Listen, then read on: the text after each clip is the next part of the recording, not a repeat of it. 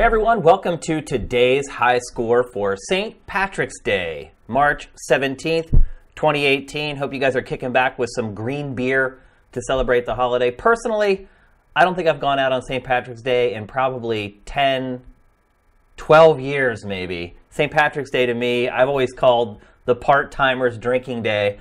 Although I think at this point in my life, I would also be considered a part time drinker. I don't drink all that much anymore. Uh, but I hope you guys are having a great day. I hope you guys are ready to get in some great calls. Um, for those of you who are new to the show, maybe haven't checked it out before, this is a call in show where you guys let your voice be heard on Siftd Games at siftd.net. Um, let's see, a couple ground rules. Uh, first of all, if you're going to call in, the most important thing is to make sure you have headphones or earbuds. Um, if you have the stream turned on in the background, we'll get a wicked echo on the show. So make sure when you call in, you're on headphones or headbuds or something like that. Also, you can use, you're using Skype obviously, but you can use a tablet, a PC, even your phone. Um, whatever you got that works with Skype, we can handle it. Um, while we prefer to have video with your call, uh, we can handle audio only as well. So if you don't have a camera or you don't want to be on camera, that's totally fine. Don't be shy. Um, we're into like our fifth episode now. I think people have figured out that it's fun to get on the show and it's great to talk games with your fellow sifters. So, with that in mind, let's get on with the show. Um, hopefully, you guys checked out the uh, episode of Game Face with Colin Moriarty, streamed live last night, archived late last night. I did not get much sleep. I wanted to get that up as soon as possible for you guys. And uh, it's been up since 2 in the morning last night. I got about five or six hours of sleep and then got up to prep for this. Um, but it should be a good show. Hopefully, you guys are a little toasty. At least you guys in Europe are celebrating St. Patrick's Day already. Maybe you're a little toasty. It is your Saturday night. Uh, but let's get going. The first topic we want to discuss this week. Um, one of the bigger stories of the week that we didn't cover on Game Face last night is Battlefront 2 has finally announced how it is going to handle its microtransactions going forward. For those of you who don't know, but probably most of you do, uh, the game came under a lot of fire for its microtransaction policies, its loot box policies when it first launched. And ultimately, I believe that resulted in the game selling around half as well as the first Battlefront. Um, I know a lot of you guys are Star Wars fans. I'm a big Star Wars fan. And it's interesting that so many people kind of turn their nose up to the game based upon microtransactions. Personally, I really didn't see what the big deal was. I, I did not care. Uh, I think one of the big concerns with people was that uh, it was easier for some people to pay and play as some of the big hero characters like Darth Vader or Luke Skywalker or whatever. Uh, having spent dozens of hours playing it online, I, I never really noticed it. I played the beta and I didn't really notice it, other than to say that I just wasn't as good as a lot of players and didn't get the hero characters very often. Um, but it appears that for a lot of you, the microtransaction policies for this game was a deal breaker. It was something that caused you to not buy the game. And so I'm wondering, um, what is it that, that is a deal breaker for you with a game? What is it about a game that can make you not buy it, even if normally you'd be really, really excited about it? Um, it could be anything. It could be microtransaction policies. Maybe that's why you didn't like Battlefront all that much.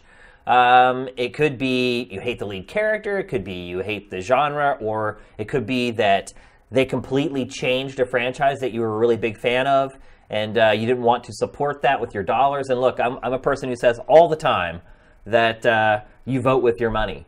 And if you don't like something about a game or the way the industry is headed, you can always just decide not to spend your money on that. And that's a way to send the message to the publishers that you're not happy about it, and hopefully it changes the behavior. And in this case, that is exactly what happened.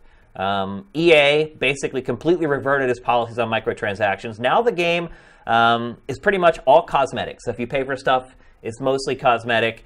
Uh, I think a lot of people would be happy about that. So call in Siftd Games on Skype, S I F T D G A M E S, um, and let me know what is a deal breaker for you with a video game? What is one thing it can do that'll make you turn up your nose to it? All right, we have our first caller. Here is Joey Apps. Joey, welcome to the show, known as OTAPS on Siftd. What's going on? How's your Saturday? Are you celebrating St. Patrick's Day today? Well, being English and watching England lose the rugby, I'm a little bit sour on the Irish, if I'm honest. But, I do. um, I've, I've, had a few Guinnesses. I'm, I'm all cool with it, you know, but um, a little bit toasty, as you might say. I just saw Marcus uh, Beer post on, I believe it's Facebook or Twitter about that uh, rugby match. So I think he was happy with who won, though. I believe did Wales win or something? I think everyone's happy when England loses. So it, that's what it boils down to. That's We've had a lot of success the last two years. So hats off to um, the other teams in the Six Nations. It's been a great tournament, and you know um, it's good when things are competitive. And as hard as that is to say, as, an Englishman, it's, it's good to see other teams compete and, and doing well because otherwise, if it was the same team being successful, it would ultimately be boring. So um, well done, well done to Ireland, well done to Scotland in particular, who I know have done very well for the first time in a few years. So um, yeah, long may the Six Nations continue. Rugby is a crazy sport. I grew up playing football. I started when I was in, I don't know, like the fourth or fifth grade American football. Um, and I played football Yes. all the way up through high school. So I played, and in fact, whenever I was really young, I was playing in Pop Warner, which is basically like fourth to fifth and sixth grade. Uh, my team went to the national championship game. The Pop Warner team did. Um, and I was like a kid, and we got flown to Atlanta, and then got on a bus and went and played in this crazy game in Alabama. And we got destroyed, literally destroyed. We lost 35 to seven. I always remember the very first play. Our toughest player on our team, and you always know who the toughest player is on your team when you're young. Um, but we kicked we kicked the ball to the other team. They ran down. Our toughest player hits the guy with the ball, and his helmet split in half. And that was it. Game over.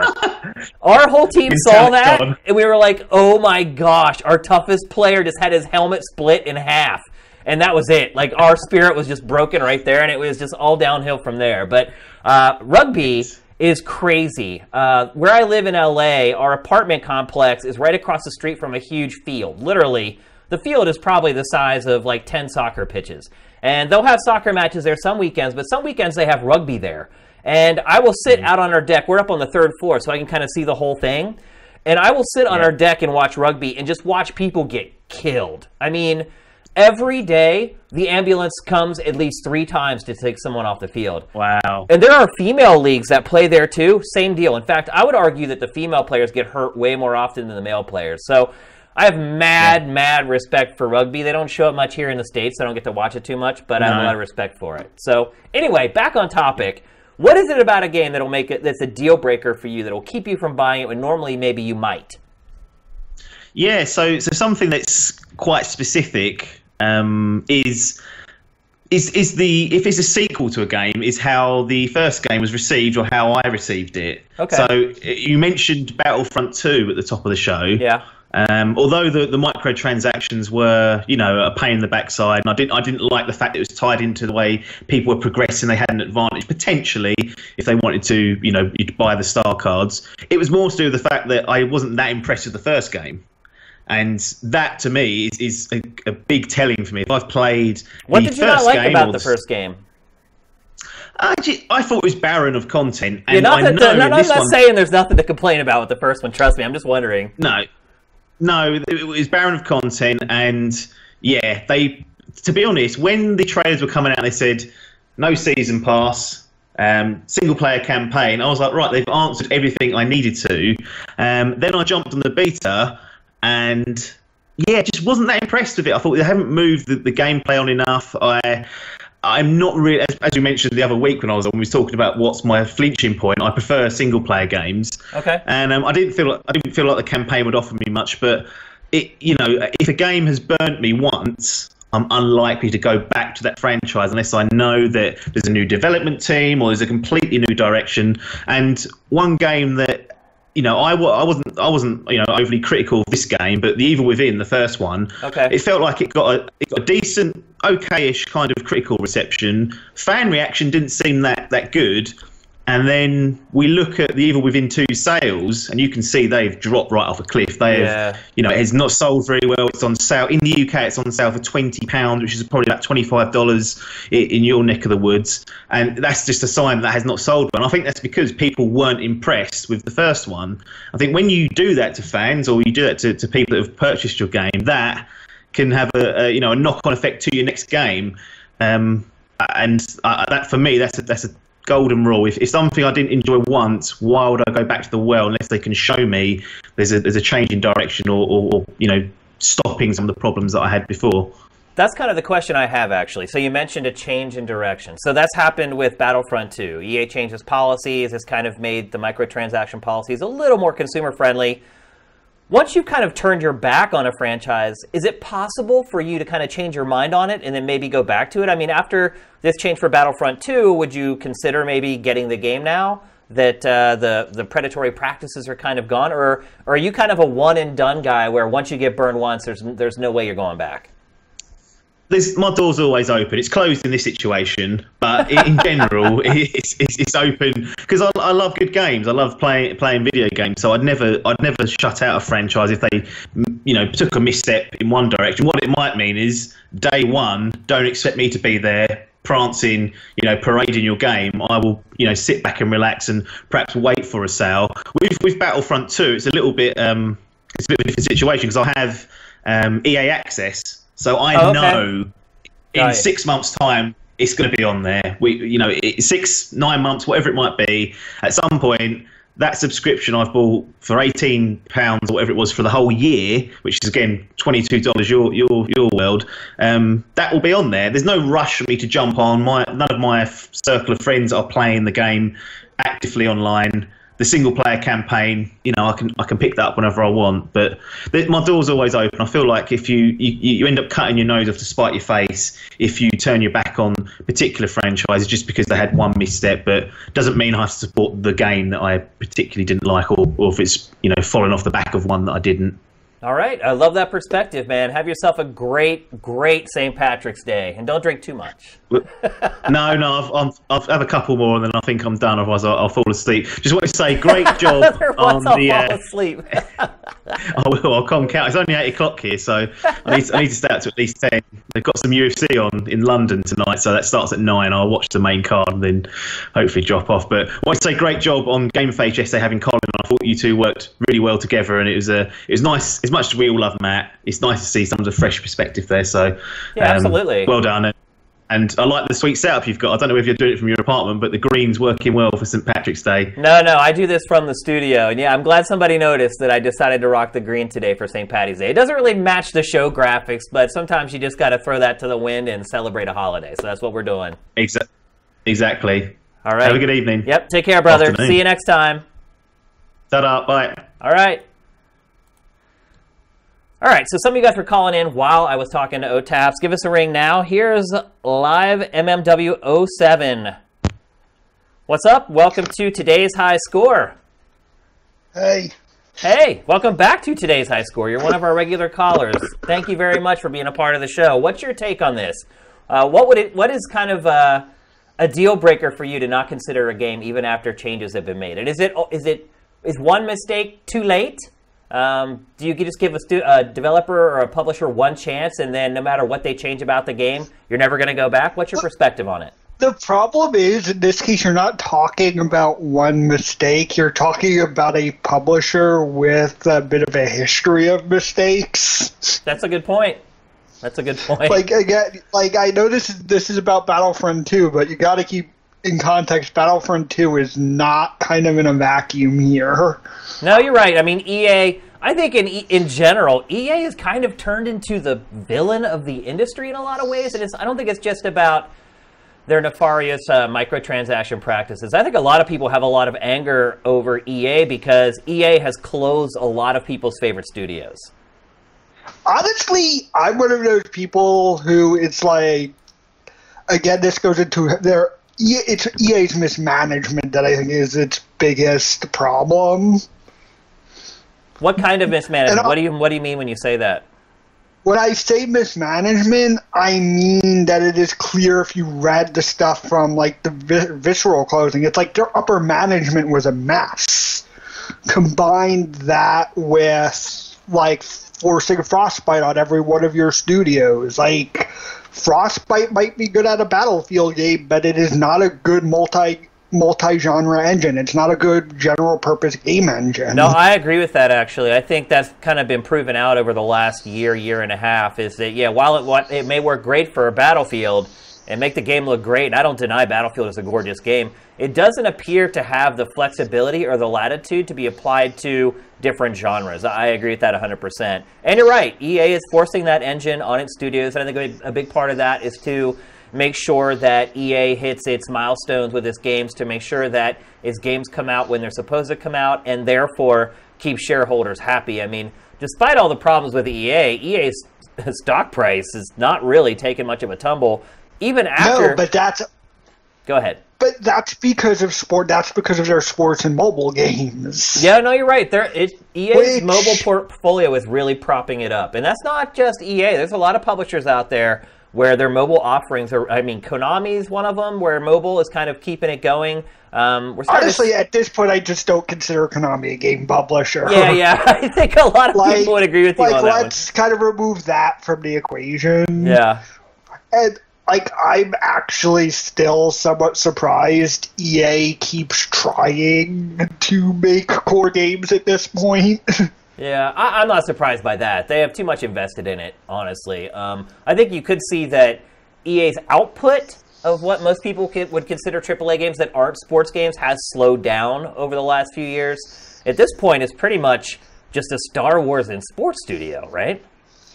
Like but like but that's what i'm sort of like getting at is like i don't know if lucasfilm renews their contract with ea in 2021 and what do they have then? They have basically battlefield. Yeah i mean battlefield does do really well but one game does not a publisher make. It, it's not enough especially yeah. when you're ea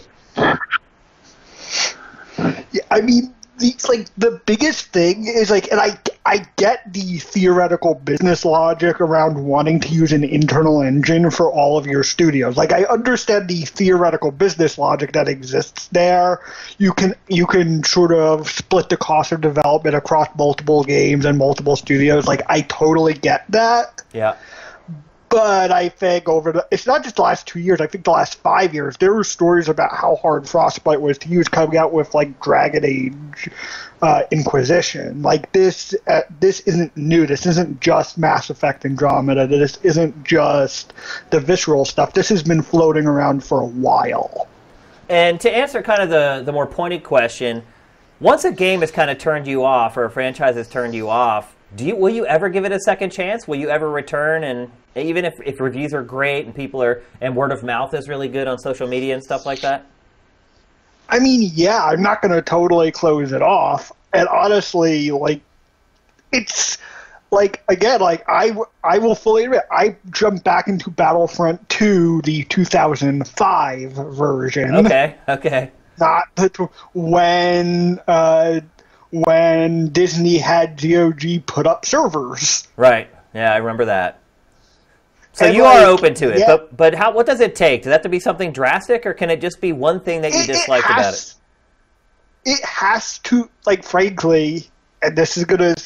I'm gonna actually have to explain this statement. It actually has to be a Star Wars Battlefront game. Oh wow!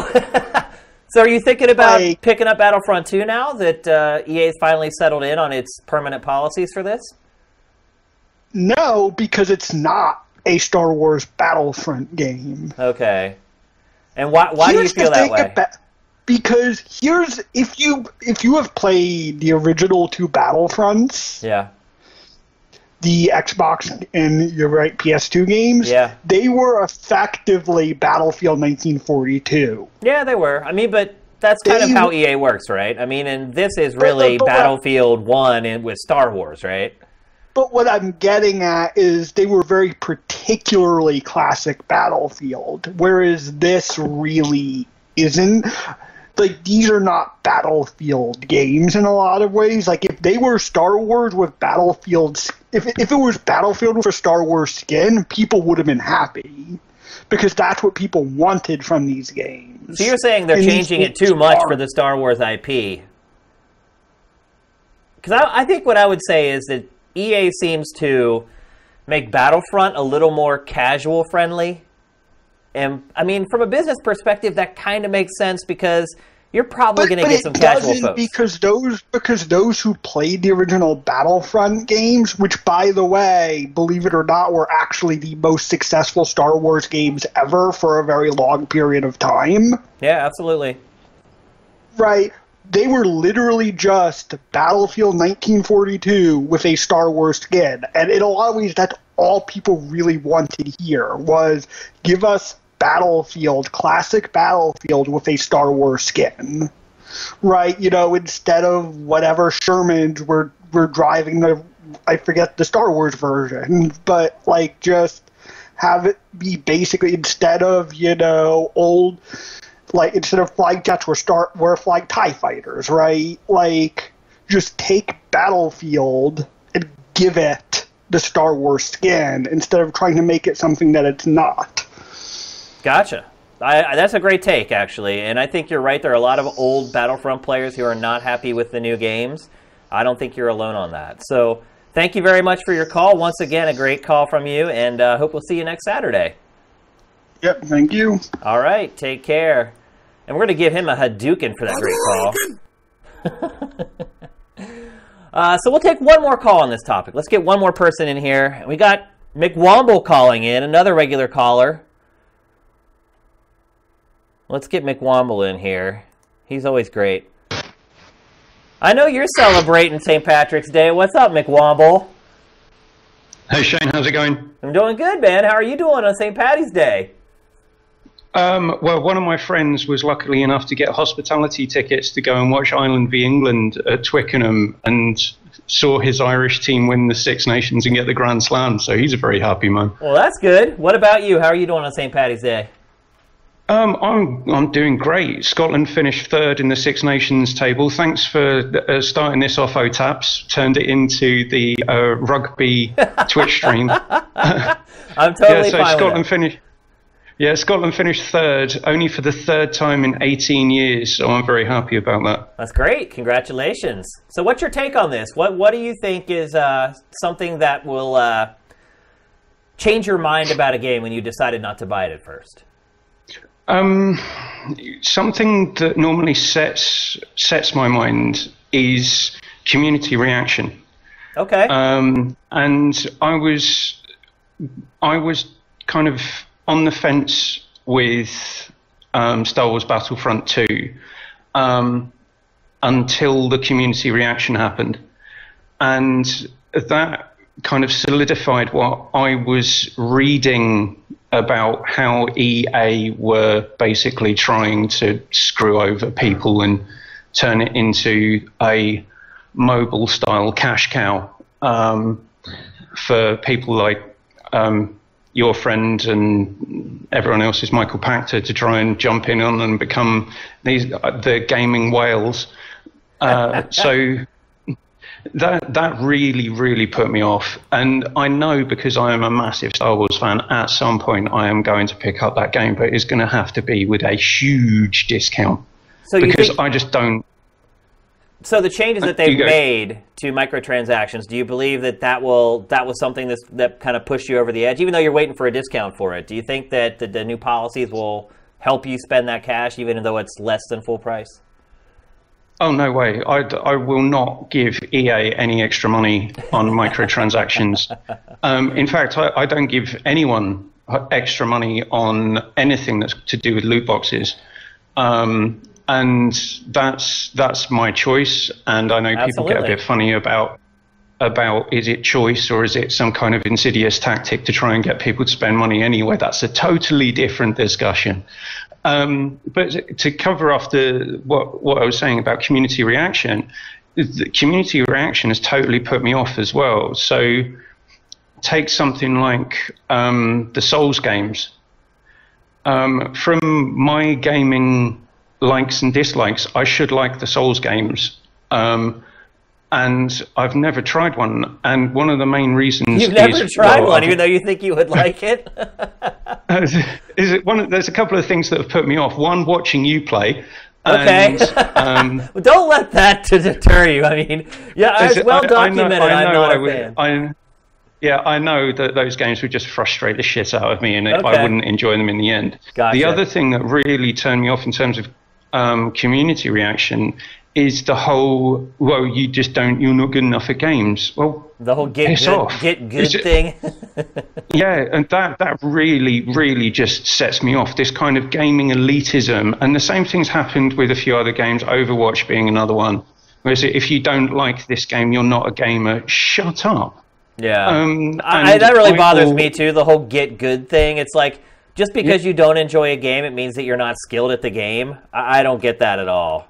Well, it's, it's not. It's it's kind of it's it's one of the reasons why I've never ever signed up to anything on Reddit or NeoGAF when it existed, or the bastardized version that it's turned into since it closed.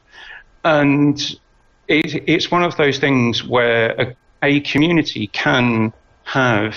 Well, I, I suppose gaming is unique in that respect, where communities do have so much power over the medium um, because we saw "Do Not Fuck with Star Wars," which I thought was absolutely brilliant, and um, hopefully EA have learned their lesson from that.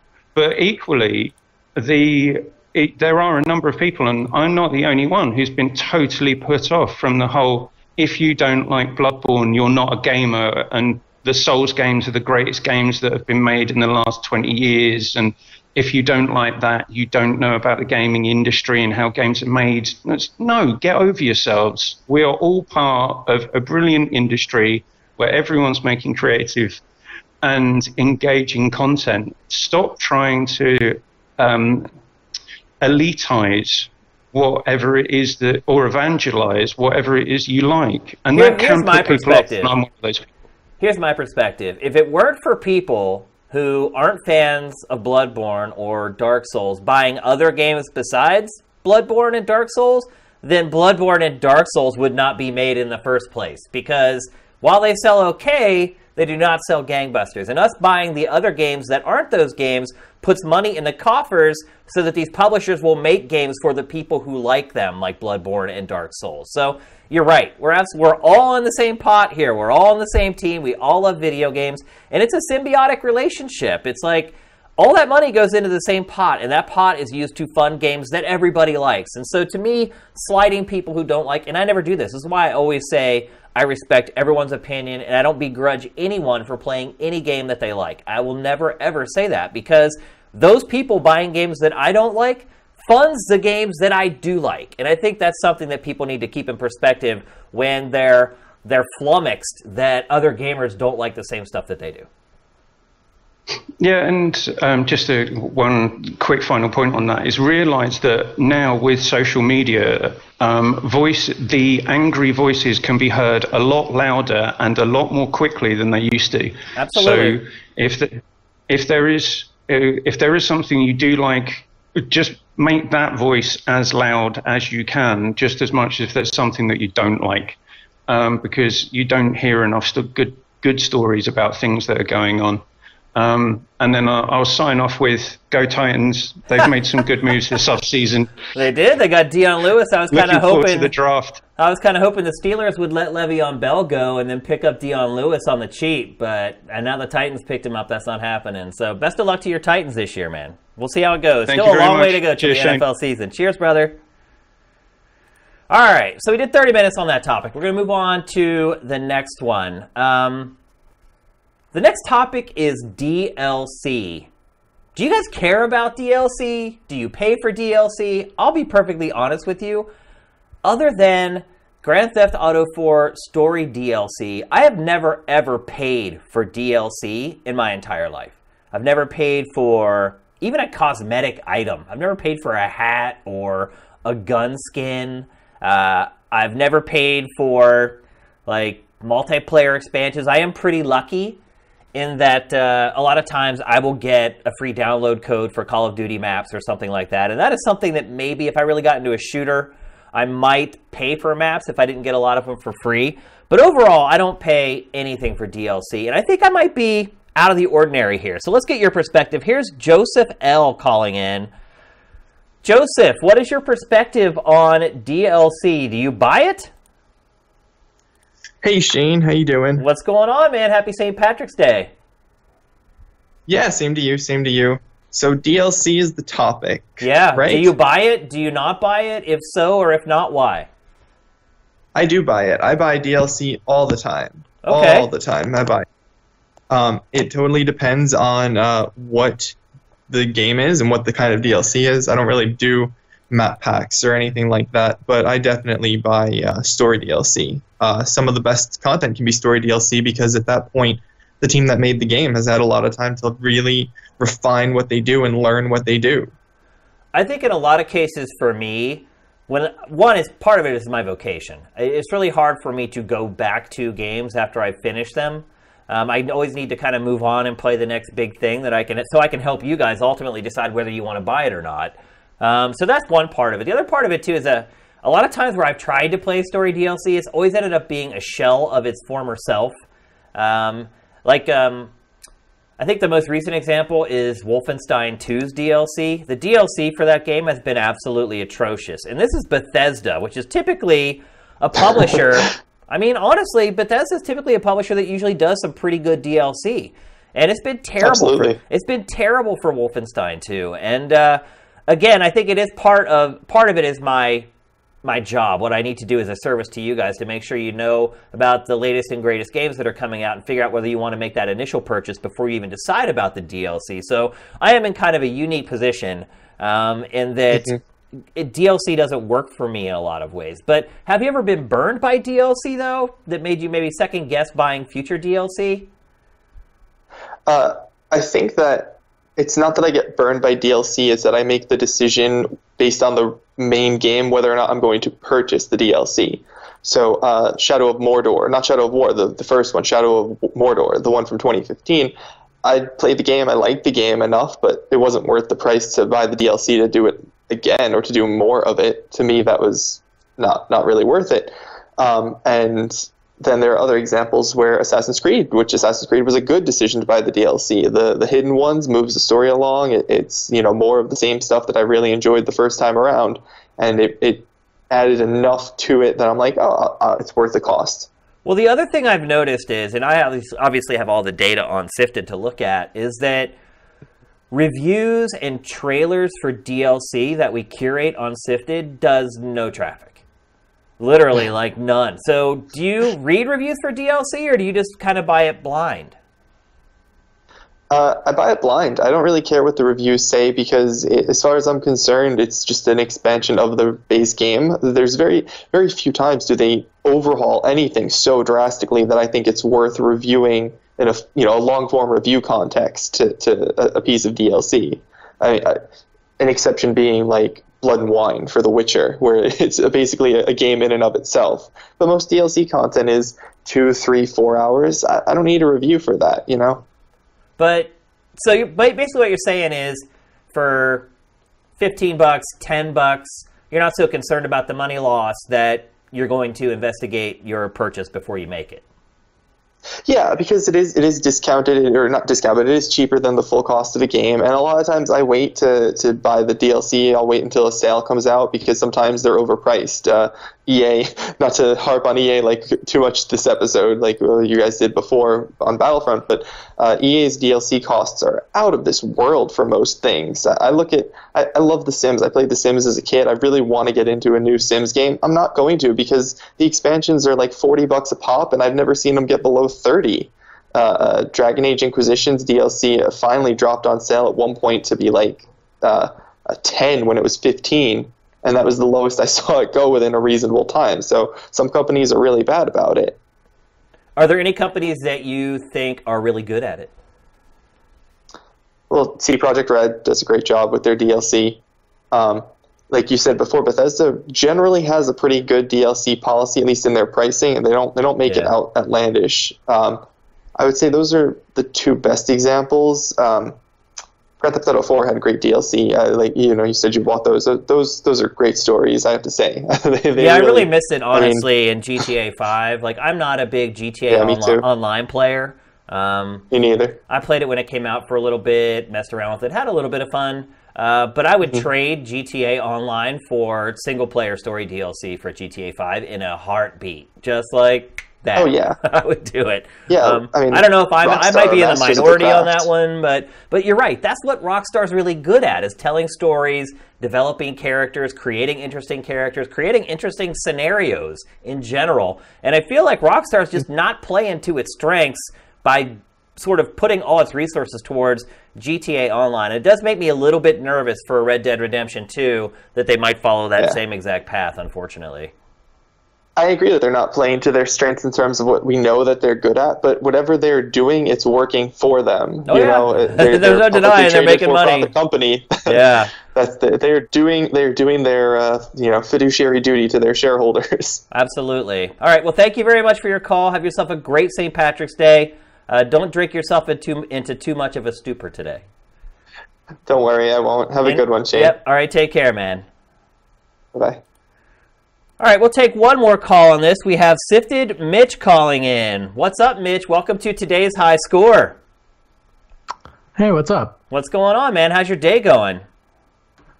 Um, it is kind of busy, but uh, we're I'm gonna go out with some friends for St. Patty's Day later. So, Awesome. So, what's your take on Yeah. DLC? so actually, I'm similar to you. I don't really purchase much when it comes to DLC. Um, it- it's it's hard because I love I, I mean I love games, so I play them all the time, and so it's so hard to go back after you've been playing a bunch of games and you keep playing new games and trying new stuff out. And it's just hard to go back to try something new or similar to what you already experienced. Well, And particularly with some it- of these games where you'll spend 40 or 50 hours just making it through the campaign. I mean, some of these open world action RPGs like The Witcher, I mean, you could burn over 100 hours on some of those games, or, or Breath of the Wild. Um, after I've spent that much time in a game world, to me, that DLC has to look just lip smacking awesome before I'm going to dive back into the game. And another example of a game where I felt like I did get burned on DLC is Breath of the Wild. I thought the DLC for that game was completely underwhelming. Um, Yeah. The first DLC was something that should have just been included in the game, and then the quote unquote story DLC. Um, there was really no story in it at all, no storytelling. There was a premise, um, and there was a little bit, uh, a little bit of new co- of new content. But overall, I didn't even end up finishing that. Um, I got about halfway through, from what I can tell, before I kind of bailed on it. It just wasn't doing much for me, in all honesty. No, I absolutely agree with you on that one. That one of my biggest complaints and why I was so hard against, um, like I enjoyed Zelda Breath of the Wild a lot, but I did not think it was the score it got because that story was so lackluster. And then we get this thing of like, oh, there's story to come, and then you go and play it, and you're like, there's nothing there. Yeah. Um, I think the, and I think the something people are mentioning on chat that I never thought about was uh, there's also those Game of the Year editions that come Oh, yeah. out. Yep, that Um, have like- everything wrapped into one package for a cheap price. That's a good point. Exactly. Yeah, I So wish I could see like, chat what's- actually while we do this show. Unfortunately, I can't. But maybe maybe I'll try to figure out some way to make it work.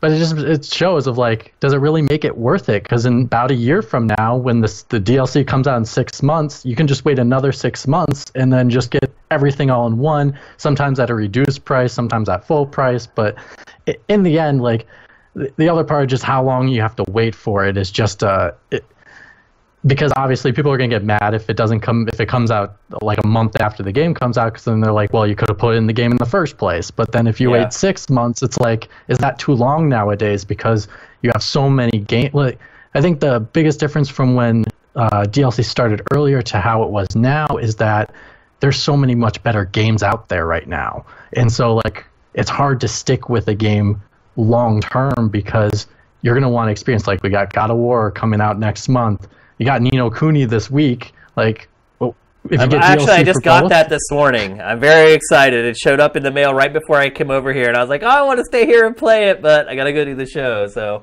yeah, I'm pretty I'm jacked up jealous. for I gotta wait till Friday. But uh, don't you think, though, that the way things are headed right now with games as a service, that people are actually playing the games longer than they used to? Instead of, I mean, you're talking about how you always want to kind of move on and you don't want to play games that long, but aren't a lot of people actually playing these games a lot longer than they ever did before?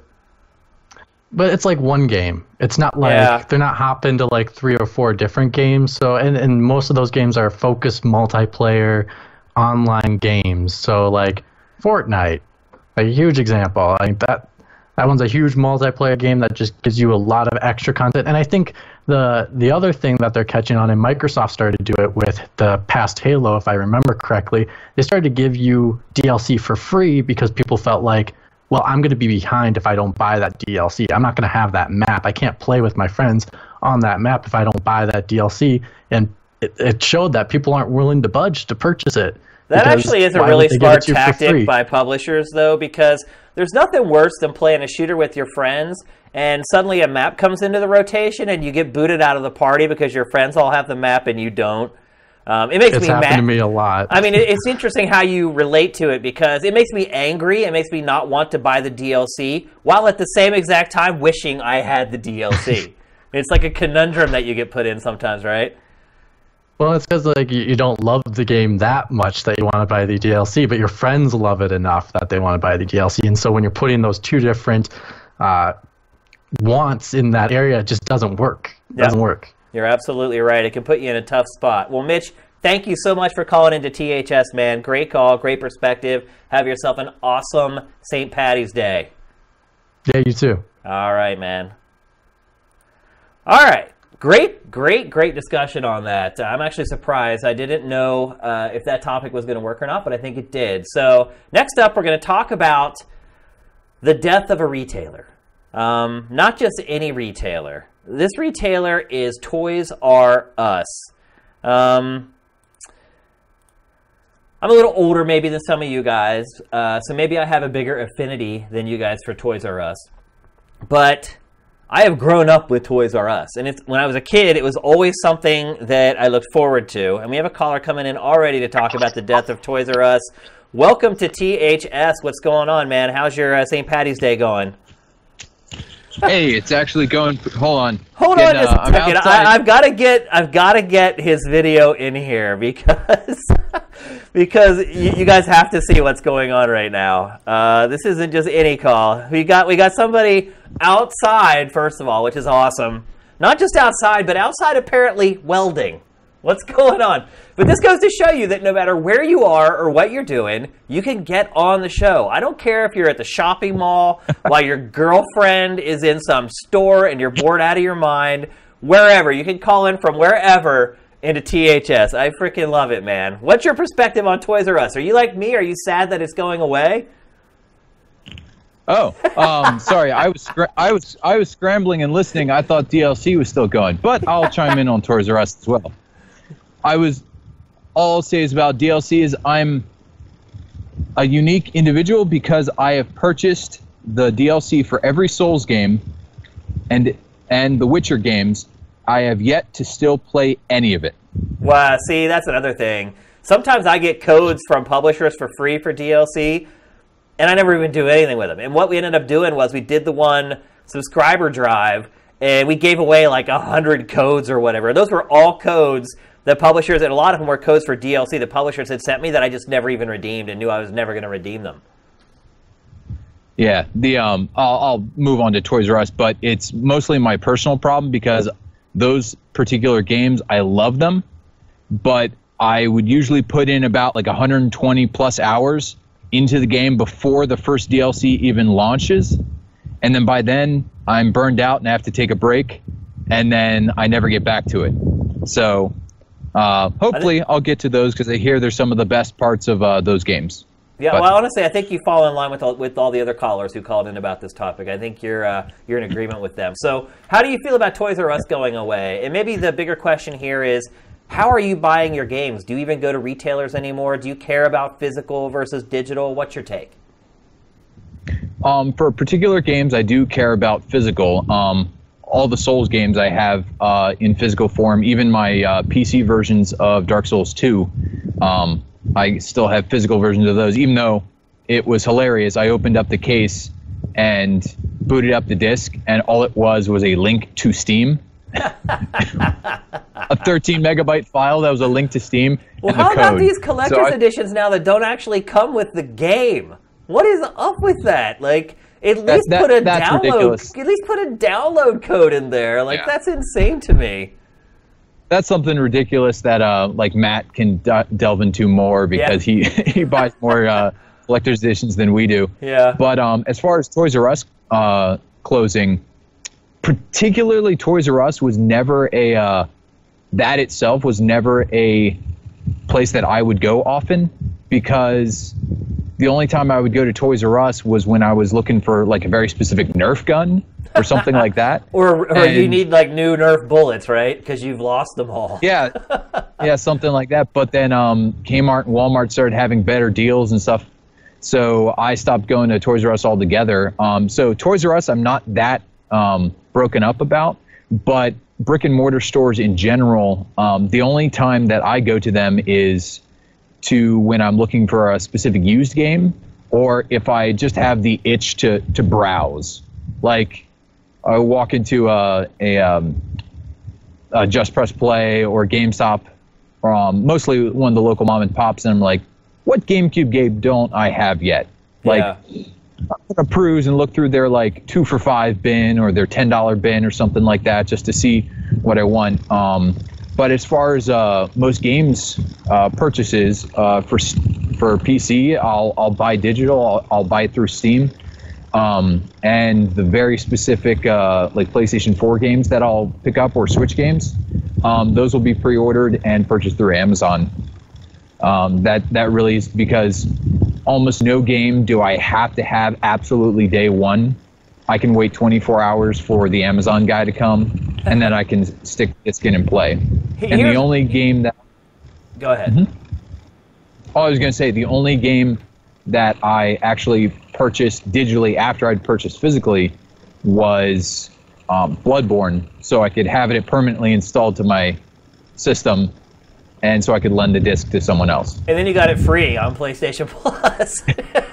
yeah, I, I, I don't care. I don't feel salty at all. I got I got 200 hours out of that game before you got your it became worth. free. So Here, here's my perspective on brick and mortar stores. Um, so I've been a DJ since 1993, and back in '93, all DJs played on vinyl. It wasn't like the CDJs where you click the sync button and it automatically beat matches tracks for you. You went and bought records, and records came in just like with games and everything else. New records came into the record store on Tuesday, and so yeah, Every Tuesday afternoon, me and my buddies, who were also all DJs, we would go to 611 Records. And I'm sure if you've watched Game Face enough, you've seen my 611 Records mug that I use. Yes, I during, have. During the show.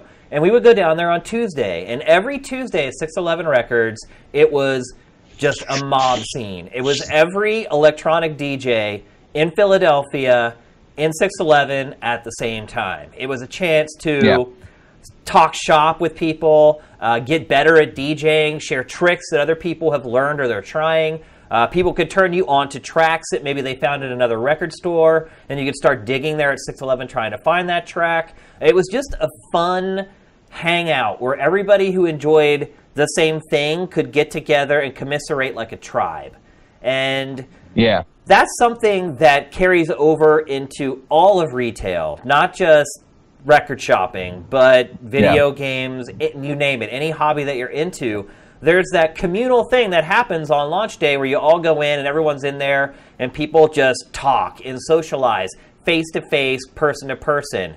And I feel Yeah. like with digital kind of taking over not just games but everything, that the whole spirit of mm-hmm. that is lost. And I just think it increasingly isolates us. And in conjunction with online play, I mean, LAN parties are kind of a thing of the past now, which was something that I really loved back in the 90s. Or just going to someone's house and sitting on their couch and playing Mario Kart or a fighting game, drinking a couple beers. Like, that's something we used to do on St. Patrick's Day when I lived in Philadelphia. Me and all my friends would get together, we'd get a couple cases of beer, and we'd sit down and we'd play games head to head all day and then go out that night drunk and try to not get in trouble. I mean, that's all that stuff is kind of gone with Yeah. the transfer to digital. Again, not just in games, but in other forms of media. And that's what I'm going to miss about brick and mortar in general, and not just Toys Yeah. R Us. Um, Yeah, Br- Brick, um, Toys R Us, like except for a very specific batches of amiibo, amiibos, probably wasn't the go-to place for most gamers anyway. no, you're right because Um, they had that weird system where you had to like get a ticket off of like the shelf and then take it to the counter, and then Yeah. they would get the game out from behind the counter. You couldn't actually Yep. hold and feel the game before you bought it, or look at like the the box art or the information on the back. Yeah. I always hated that about That- Toys R Us, but here's an advantage of Toys R Us. because it's mm-hmm. exactly what you said. Gamers didn't shop there hardcore, so a lot of times on a big release day, if any of the other stores had sold out of the game, particularly with like M-rated games, you could go to Toys R Us and you Yeah. could find it. Uh, Toys R Us Yeah. also generally stocked a lot more amiibo and more toy-oriented gaming-related stuff. And uh, a lot of times, like if I struck out all over West LA, I'd be like, "What am I doing? Wasting my time?" I just go to Toys R Us, and, and they would have it like eight, nine times out of ten. Yeah. So that's something else. It's it was to me, it was kind of like the the retailer for the smart gamer, the people who. Uh, Yeah. If you knew, you knew you could go there, and a lot of times you could get stuff. In consoles, even a lot of times when it's hard to find a console near launch, Toys R Us would get bigger allotments. A lot of people wouldn't think to go there. Uh, there were many Yeah. a midnight launch where I got a console at Toys R Us when I had struck out at all the other retailers, and that's another reason I think I'll miss Yeah. Toys R Us. Yeah, the mo- the most important thing for the uh, the brick and mortar store for me was when I was younger, like about 15 years ago, uh, is because I didn't have constant internet access. I what like I didn't have the money as a dumb kid to uh, to get like Game Informer or other stuff like that. So Right. I would go into the Blockbuster or the FuncoLand, and I would just browse to find out what kind of games existed because I had no other way of knowing because Yeah. I didn't have a feed for the internet. The the newspaper didn't have like, oh, and so and so is releasing this Tuesday. It didn't happen. You just went out and like, and you would like browse the shelves and stuff like that, and look at like, and one of my favorite things was comparing uh, like what it was rated for. Like, oh, this one has violence and language. Oh, this one has blood, gore, violence, and language. like, and just uh, comparing that, and like that was what I would do for fun. And like whenever my mom would be at the grocery store or something, and it, there was a game store nearby, I would say, "Hey, could I hang out in the game store and you could come get me?" And nine times out of ten, she'd say yes, and so I'd get to hang out in those places. That's great, man. Well, listen, thank you for your call. Get back to your welding project. I love Yep. that you called in like this because I think it shows awesome. I, I think it shows people that forge. that's great, man. I think it shows people they can get in on this show no matter what they're doing, no matter where they are. I think we needed that example going forward so people will be more apt to to become a part of it. So thank you, man. Have a safe and fun St. Patrick's Day, and hope the uh, the rest of your project goes well. Thanks, Shane. Have a great day. Yep, take care, man. All right, we'll take one more call. Here's Ty Lloyd calling in.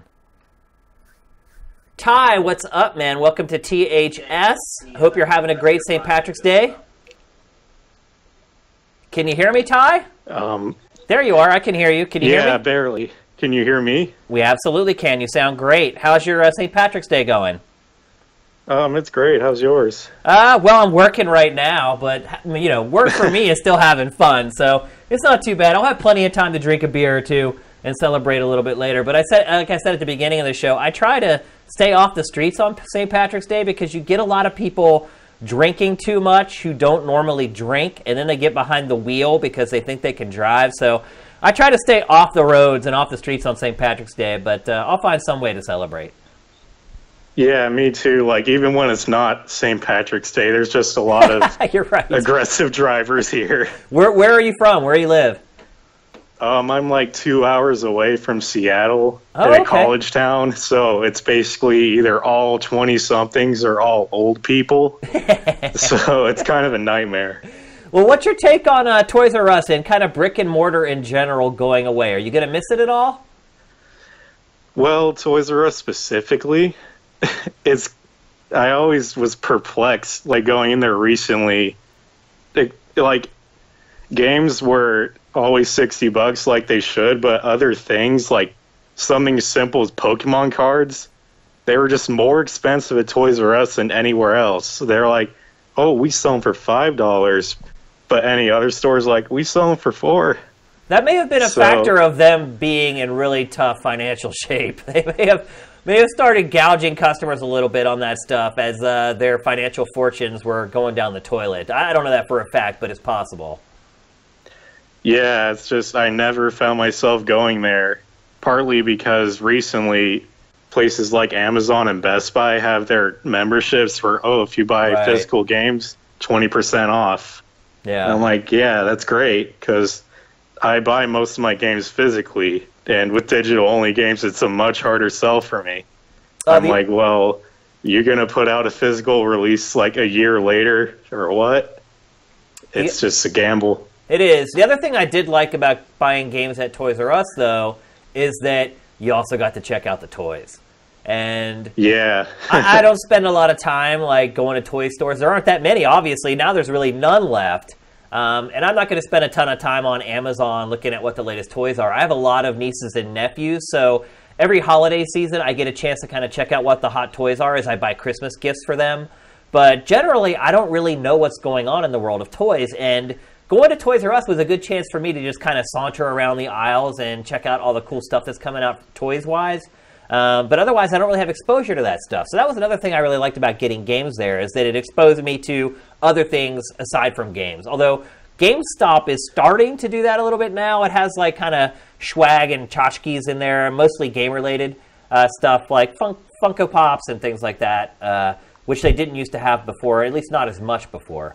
Um, but that is, a, to me, was a fringe benefit of going to Toys R Us. Yeah, and um, for brick and mortar stores in general, um, right now I live in this city just for college, but when I move out, I'm going somewhere like Seattle because we literally only have a store called Fred Meyer. I don't know if that's a thing outside of Washington, but it's, It's not a basically thing like here, and it's not a thing on the East Coast, but I have heard of it. Yeah, it's basically like a grocery store that has an electronics department, but That's they weird. just get so stuck up about everything they have. Like the town I used to live in had a Fred Meyer, and um, last year they still had like Gears of War 3 Epic editions and Max Payne 3 collector's editions, Wow. still full price. well, I mean, and truth be told, like, some of those might be worth money now. Yeah. If they're but sealed. Their justification of not lowering the prices, like, oh, these aren't selling. Let's just print out an IGN review and paste it on the box. That'll get Is it that sold. what they did? yeah, it is. so maybe Toys R Us isn't so bad after all, right? Yeah. And um, even the smaller mom and pop stores, when I get to see those, they just get really weird if you just look around not intending to buy anything. I'm like, well, I don't see anything. They always go over your shoulder and breathe on it, like, You what are you they, looking they're, at? You think they're trying to figure out if you're shoplifting? No. Do you look I- shady? Me personally. no. But sometimes I do come in with backpacks, Uh, but and you're a college student. Yeah. It might uh, might be some profiling going on there. Yeah, and even then, they they just give me a hard time when I like assuming I don't have a backpack. They're like, "Well, if you're not going to buy anything, why are you here?" And I'm like, "I'm killing time." So it sounds like you're not going to be too upset now that Toys R Us is going away. By the way, public service announcement to all of you. If by any chance you have Toys R Us gift cards that you have not redeemed, you should stop watching this show right now. I'm not exaggerating. You should stop watching right now and go and redeem those gift cards because generally what happens when a company goes into bankruptcy is the customers are the last people to be taken care of. It's the debtors who get any payouts that come.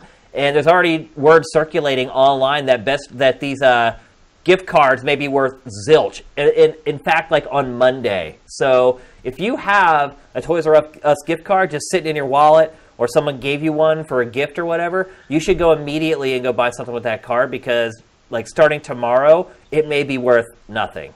So, but anyway, yeah, so I it, saw that. so it seems like you won't be too upset at Toys R Us going away. You don't think you'll miss the brick and mortar experience? It sounds like your brick and mortar experiences have been terrible.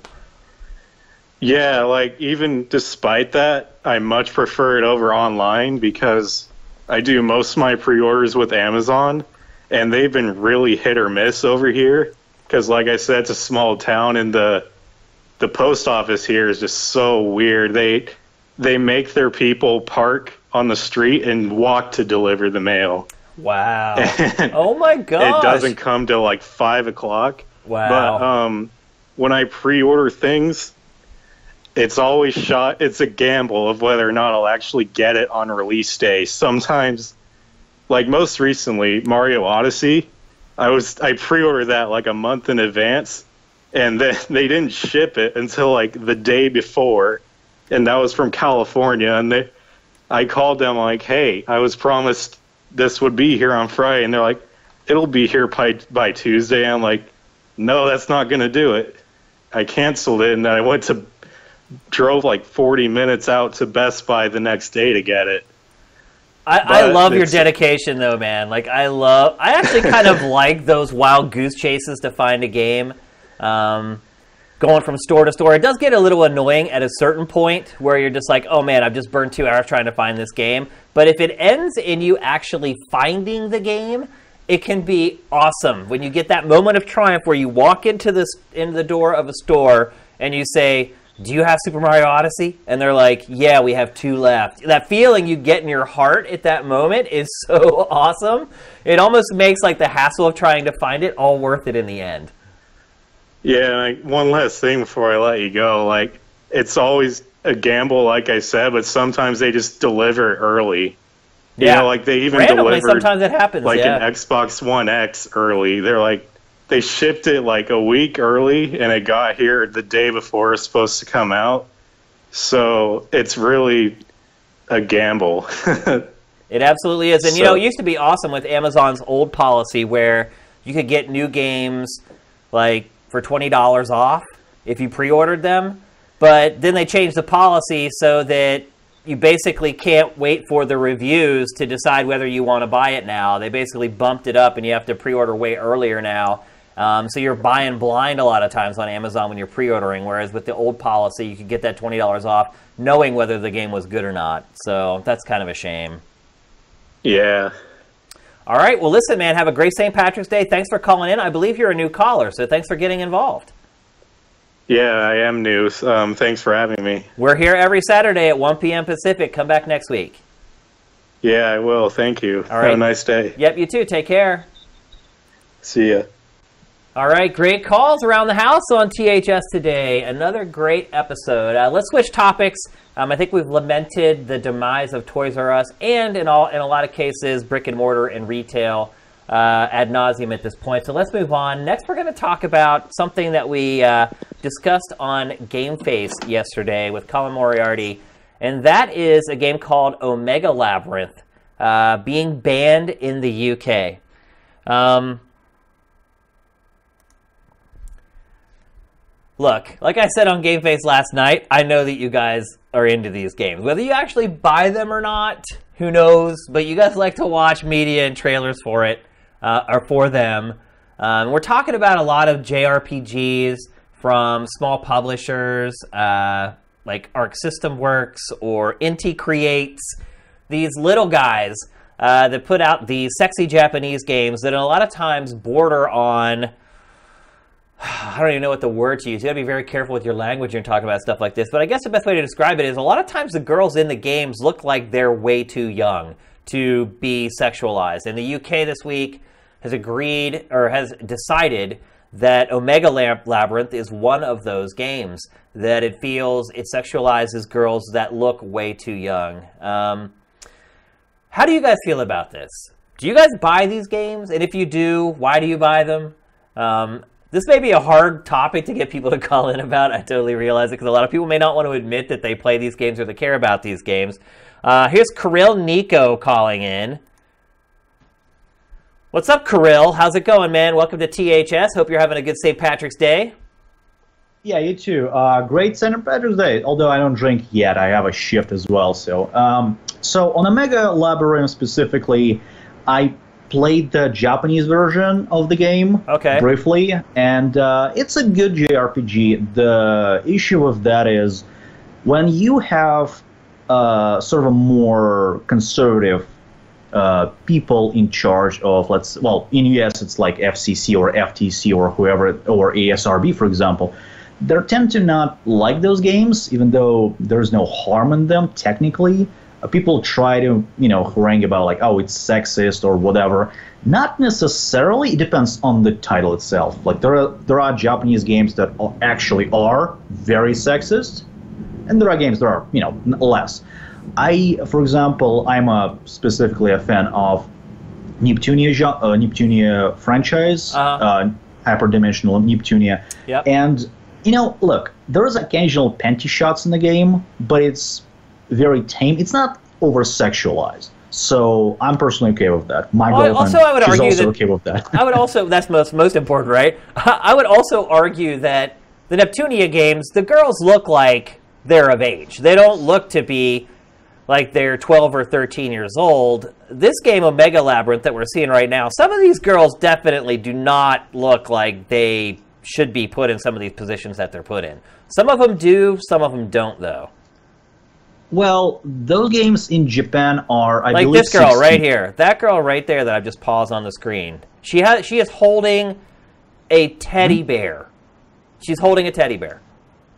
To me that is that's egregious. I mean no Hmm. adult woman has a teddy bear. You're basically gaslighting there. This girl is underage. The girl's got a teddy bear. How, wha- no girl past Well- the age of eight has a teddy bear. Even eight, I think, is pushing it. That to me is is egregious and, and wrong. I don't care what culture you're from.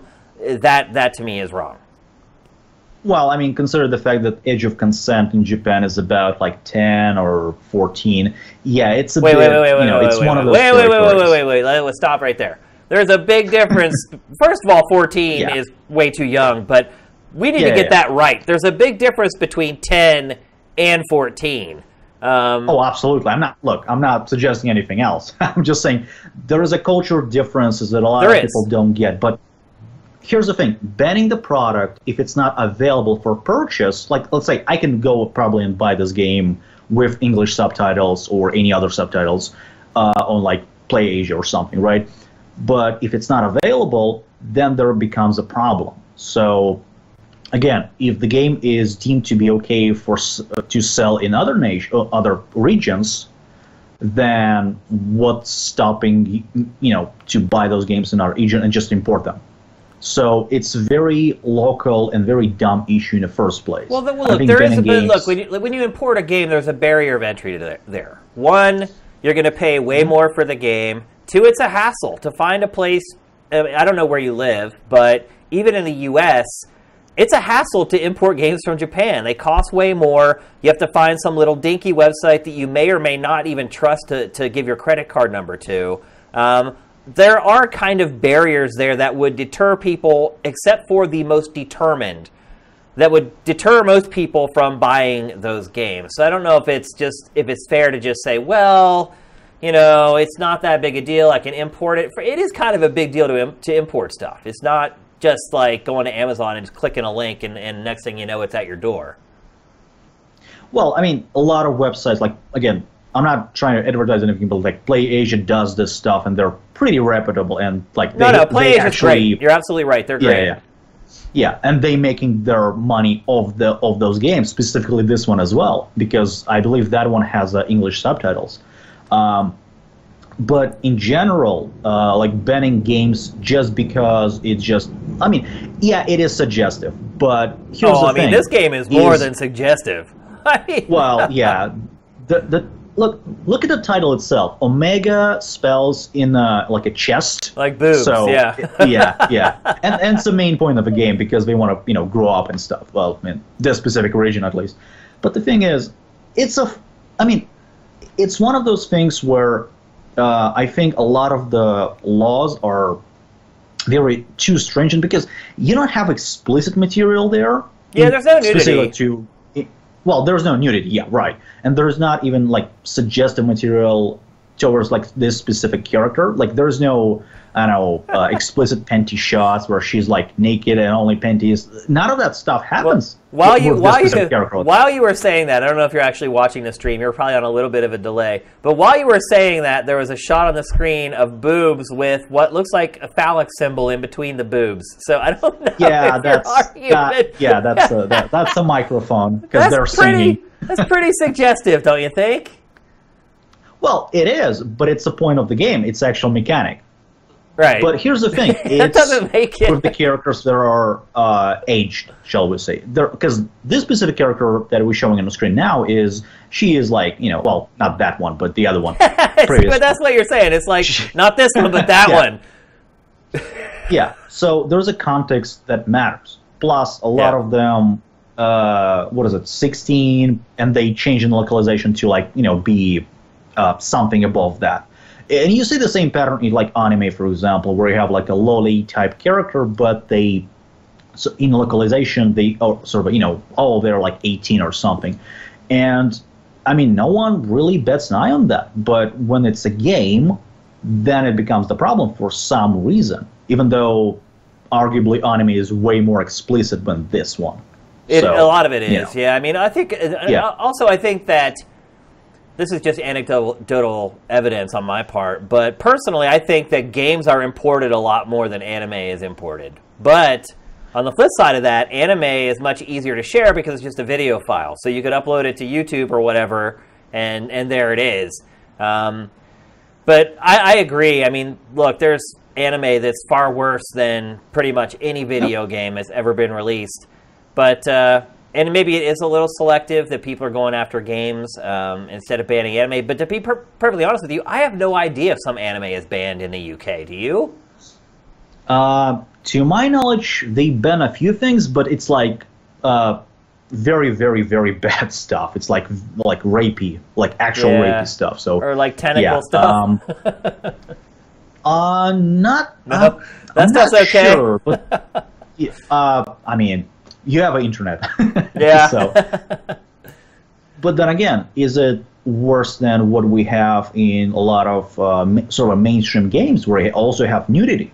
Is it worse than uh, Mass Effect where you have like a male nudity or female nudity? Is that any different? I, I think it is like, absolutely actual, different, and, uh, I, and I absolutely think it is worse. Yes, I, th- I think uh, making here's the problem: when you start releasing stuff like this or consuming stuff like this, it normalizes it. It makes it for some people, it, it gives them an excuse to say, "Oh, this is okay. I saw this in a video game," and there's this video game from Japan where there's 12 year old girls who don't have any clothes on, so that makes it okay for me to look at it. I mean, look, Oh, you average, mean like a yeah, yeah, yeah. the average person I- isn't going to look at it that way. The yeah. average person is going to say that's insane. But there are people out there who will see a game like this and say, "Oh, there's a video game that sexualizes girls this young. Then maybe it's not so bad." And it emboldens those people to believe something that's absolutely insane. And that, to me, is why they're dangerous. And look, I don't like censorship in any form. But to me, there's a difference between censorship and protection. And to me, g- games like this, there's so many other JRPGs that are sexy that don't have girls that appear to be 10 and 12 years old in them. And those games are fine. I'm not into them. Some people may be. I don't begrudge people who are into them, provided the girls at least appear to be adults. But when you start getting into this territory where you know you have preteens being sexualized, I, I think that's a problem, and I don't even consider it censorship. I consider it sort of protection, not just for the general public, but I think you're keeping creeps from kind of going over the edge a little bit. And that's not and it's not just games, it could be anime, it could be movies, it could be anything. But I think Yes. when you normalize that sort of thing, it emboldens people who are kind of on the fringe and may give them the motivation that they need to go over the top and do something awful in real life. And so, to me, this game in particular, I would not care at all if this game were banned in the United States. It, it wouldn't bother me one bit because there's ten, there's tons of other games like it, like uh, the Senran Kagura franchise. It's just as sexy, but most of the women in it are blatantly adults, and uh, so I don't see Well, a yeah. need. I don't see a need for this game, and I don't see any good that this game is going to do to our society, or in all honesty, for game players, because they're also not great RPGs. They're very run-of-the-mill games. So uh, that's just my perspective. Well, uh, I I would uh, well let's let me rephrase that. I was talking about specifically nudity and all of the explicit material, not necessarily like uh, pedophilic uh, nature of some of that content. Although again, different, slightly different culture there. In terms of like uh, one of the guys in the chat said, are these games socially acceptable in Japan? Yes, they are. Um, and it's again different culture but specifically in regards to what you said about how it's sexualizing kids i mean we already have that stuff uh, last year i mean we have a lot of people uh, from the mainstream well sort of mainstream journalists like salon uh, kotaku all of those guys were writing articles how uh, I don't watch TV, but there's a certain show on US TV that sexualizes little boy basically. He you know walks with a gag or some other stuff. It's What? I mean maybe I'm from different culture, but it's very dis- sort of very not disgusting but creepy in a way. But I mean we kind of we have that already. So w- without those games. That doesn't So, make it I okay, mean, though. it's- That that that's not Oh, a valid I, excuse. I, I That- absolutely agree. Yes, yes. Yeah, That does not make doesn't it okay. okay. Just because someone else is doing But- something doesn't mean that it's okay for you to do it, no matter what you're talking about. I mean, it's the old adage of if someone jumped off a bridge, would you jump off a bridge? I mean, it's that well, that, that argument to me doesn't hold a lot of weight. But well, depends what is beneath the bridge. So I, I will say I have Um, jumped off a lot a- of bridges into water, but uh, I think you get what I was trying to yeah, say. that that's true. Uh, yeah, uh, but here's the thing about the like Senran Kagura, for example. None of those game like a lot of the girls there, there's like 16 explicitly. None of them are like below that. In because I I actually have the game and Yeah. it's pretty fun. But the thing is, in American version of that or European version, they age them up. So Did they change their character models, or is it just them saying that they're Uh, older? just older. It's like Tifa from Final Final Fantasy VII, for example. Uh, Okay. She's technically, what is it, 16, 14, something like that, or 15, and they age her up until like, uh, what is it, 17, 18, whatever. But again, do It's the they do they actually change the character model to make the character look older, or do they just have text that says she's 18? Well, uh, I mean, I'm not sure how they exactly they would do that because they have like a. But you ha- you no, said you have know, those games. no. Yeah, yeah, yeah. Well, they they basically they don't age them in terms of like a model. Okay, so they have the only- same only character model. text. They just tell you that they're But older. then again, like they, I mean, they have like double D's. Like, uh, where exactly you gonna age them up? Like height, maybe at that. But well, I you mean, know, there's certain offense. facial features that d- that help sort of Well- de- determine how old a character is in a game. I mean, I mean, it, it, by that logic, you could say, well, how old is Nathan Drake then? He's 10? Like, no, you can make a character look older in a video game, especially in 2018. But Or how about just not carrying around a teddy bear? How about that? I mean, is that one we can agree agree with? not having a teddy well, bear? I mean, a lot of girls actually like when they twenties because my girlfriend carries she has a teddy bear, uh, but you know, it depends on the person. I would say maybe not in a maybe not a, appropriate for a game because it's a more, much broader uh, stereotype.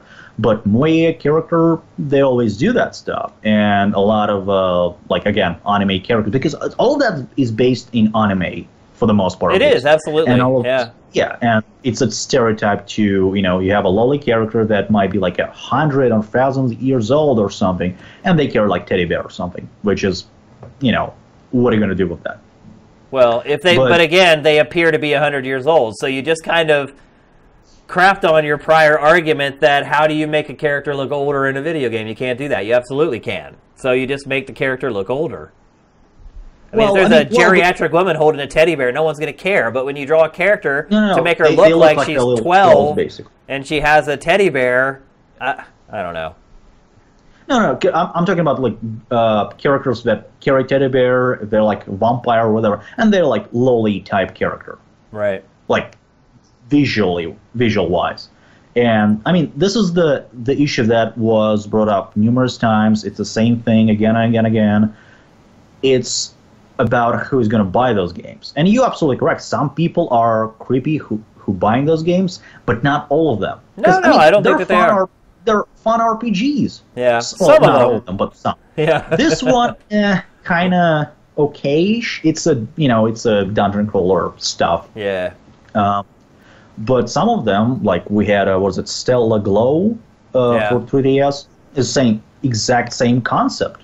Well, they're like 14, 15, but they are sort of sexualized because they have a ex- well, not explicit, but they have a specific characteristics of mature characters, and so you got to realize that banning those games a will not solve the problem for those creeps or you know pedophiles, whatever you want to call them, because they you know they're gonna buy those games. Yeah, but look, if they if they buy them, there's a there's a trail there. You can see that they use their credit card to buy it at this website. If you're selling them at stores, I can walk in with cash. You never even know who buys them. Well, that's true, but uh, well, that's the second part of my uh, answer here is because who's going to carry them? Are those games like I haven't seen GameStop carrying a lot of uh, previous Senran and Kagura games, or they might have one copy. it's just you know it's one of those things that like a lot of retail stores they will not carry that stuff, especially explicitly Japanese games. Oh, you can buy them in most online games. retailers. They sell them. Um, Well, They- they but may then not- you will not in cash. They may So not have very big runs, right? Again, you're you're buying something where someone can track it. Um, but they a lot of times these games only have runs of like twenty five thousand copies in the U.S. or whatever. Um, and Well, look from that angle, from a certain like a collector's angle, some of these games that aren't egregious like this one, I can understand some people buying them because ultimately they may be worth Yeah. like a lot of money someday.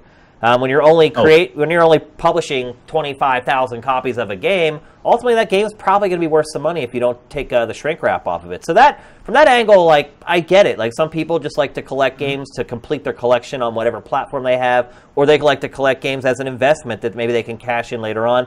I get that part of it, but there's enough of those games already that we, in my opinion, we don't need this one.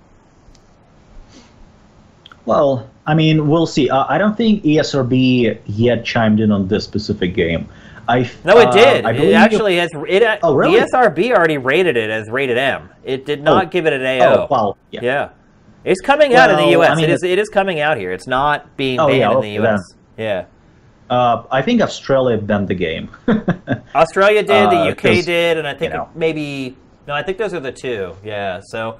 Well, listen. So, thanks for your call, man. I want to try to get somebody else in on this, but that was a great Yeah, yeah, discussion. Sorry. and I'm glad you called because you like these games. I didn't know if I'd be able to get somebody in here who would be like, "I like these," and would kind of maybe stand up for them a little bit. So, thank you very much for calling in, man. I really appreciate it. yeah. Okay. Have, right, a, have a- great St. Patrick's Day. Have a great day. All right, we got David Collier in. I had a feeling we might get a lot of calls on this one, and not not just because of the the content that's in the games, just because this is a controversial topic, and there's a lot of people out there who really like Japanese games, um, and so I thought we might get a lot of calls. Hey, welcome to THS, David. Is this your first time on the show? It is Shane. Yeah, hi. Um, I, I just wanted to say really that um, I've got no problem whatsoever with the UK banning this. This is gross. It's it it, it fails. Well, by the look of it, it fails pretty much as a game. It looks like the most bulk standard gen, uh, generic JRPG ever. It, it just What value? I guess my And- question is like, what what purpose does it serve? What value does it have?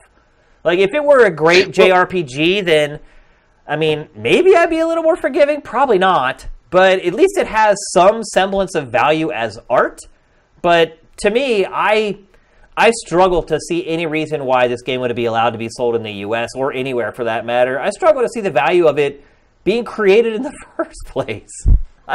Well, that's it. I mean, the, the argument there, isn't it? It's about uh, does it have any artistic merit? And Yeah. well, I mean, I've not played it, so it, Right. it, maybe neither, it's neither have I. judge. I've watched a lot of media for it, but I have not personally played it. I'm sure, actually, if you play the game, it's probably a really long JRPG that runs like 30 hours, and probably all the scenes that are in these trailers make up like 15% of the total playtime where you actually play the game. I may be wrong. It may be 90% of this stuff and 10% RPG. I don't know. I'm just guessing based upon my experience with prior games like this one, but. I I struggle to see any reason why a game like this should be released anywhere.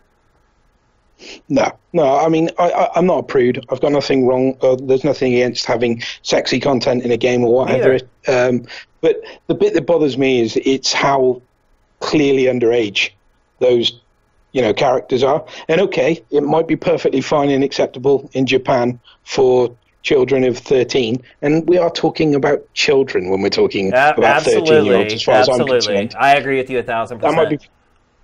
That might be perfectly fine there. It is not fine where I live. Yeah, It I don't live in Japan. Like, hey, No. Japan can do their thing. I don't live there. So if I Oh. live there, I would probably be like, hey, this is the culture here. I need to learn to deal with it. It's just the way it is. I chose to move here. I don't live in Japan. I live in the United States of America. I'm guessing you live in Europe. And I feel like we do have the right to kind of stand up and say, where do we want to draw the line in the sand for our society? And this is where, to me, with games, I want to draw a line in the sand. I really don't want to see games like this released in the U.S. Um, like I said with the prior caller, there are a lot of games that are just as sexy as this game, but the girls are obviously of age. They're at least women. Um, I mean, basically, this game, at least half of the cast are like prepubescent. To me, that is where you got to draw the line. Um, and again, yeah. I hate censorship. Yeah, I don't want anything to be censored, but there's no artistic value to this whatsoever. It does nothing but, in my opinion, just offend me. So it's tough. Yeah, I mean, it's it's the perception as well, isn't it? Because games like this get traction and they get you know noticed by people that wouldn't normally pay any attention to games. That and is a great does, great just, point. Is that it makes our industry look terrible. It gives fodder yeah. to people who say games are trash, games have no artistic merit, games aren't art, as a lot of people in the art world tend to say that games aren't art. This is the ammunition. This gives them ammunition to make that argument against games as art. And also an argument to say, hey, maybe games are warping our society in some way. With all the recent stuff that's been going on, that is the last thing that we need. Yeah, exactly. You know, it's one of those things. If you want to have that argument, you know, m- games are mature enough and they're art, and therefore we want to deal with, tackle difficult uh, topics, and we want sex in our games, and we want violence in our games, and so on and so forth, and we want to be respected by people who perhaps don't necessarily partake. Um, it does us no favor whatsoever to stand behind stuff like this and you know make it make a stand on this point. You know what? This this is not a hill worth dying on. No, Just that's a, that's a great way to put it. It is not a hill worth dying on. You're right. This is absolutely the last game that you want to stand up for and say, "Hey, you're messing with our industry." This is not the one. Definitely not. This is the one that you no, want to brush under the rug and hope nobody ever sees it. Yeah, exactly. And okay, you kind of get the argument about censorship, and perhaps maybe it's heavy handed that it's actually been fully outright banned in the UK. Um, but yeah, is it censorship if what you're really looking at is terrible? If, if, I, if I don't put shit in a sandwich. Am I censoring my taste buds? Because that, that's what we're doing here. We're talking about crap, aren't we? It looks yeah. like a fairly generic humdrum game. Yeah. It's full of rather offensive content. Uh, it's not censorship to say, you know, I don't want anything to do with this. The same goes with that uh, really creepy uh, oh, super seducer as well. Yeah. Same thing. Exactly yeah. the same principle. It's just not censorship for not selling it. Just to stand up and turn around and say, you know what, we're all better than this. At the bottom, let's just not even bother. Yeah, base level, you're right. We're better than this. This isn't. There's no reason for this to exist. So why does it exist? No. And why does somebody care that it doesn't exist? That's what I want to know and I want to make sure I do yeah. not know those people. yeah. Well, listen, man, great call. Uh, you kind of provided the counterpoint to our prior caller. Between the two of you guys, I think we did a great job on this topic, man. Great calls today. Thanks for calling in. Thanks for coming in for your first time. And for that, I think I might have to give you a Hadouken. There you oh, go, man. Awesome. Nice. Have yourself. Cheers, then. Yep. Have a great St. Patty's Day, man. Cheers, then. Bye. All right. All right, so I think we've covered that topic pretty extensively. OTAPS is trying to get in, but I think we're going to move on from that one. We're, we're running out of time here. We only got about 30 minutes left, and I have two more topics that I want to get to here. So apologies, OTAPS. I see you calling in here, but uh, we're going to move on. Um, the next thing we're going to talk about is, and this is funny, this is kind of taking myself to task here a little bit. Um, the next topic I want to talk about is things that journalists care about that you could care less about. so, what are things about games or related to the gaming industry that journalists, myself included, or Matt, or anybody else, tends to dwell on or make a big deal out of that you could just not give two squirts a you know what about?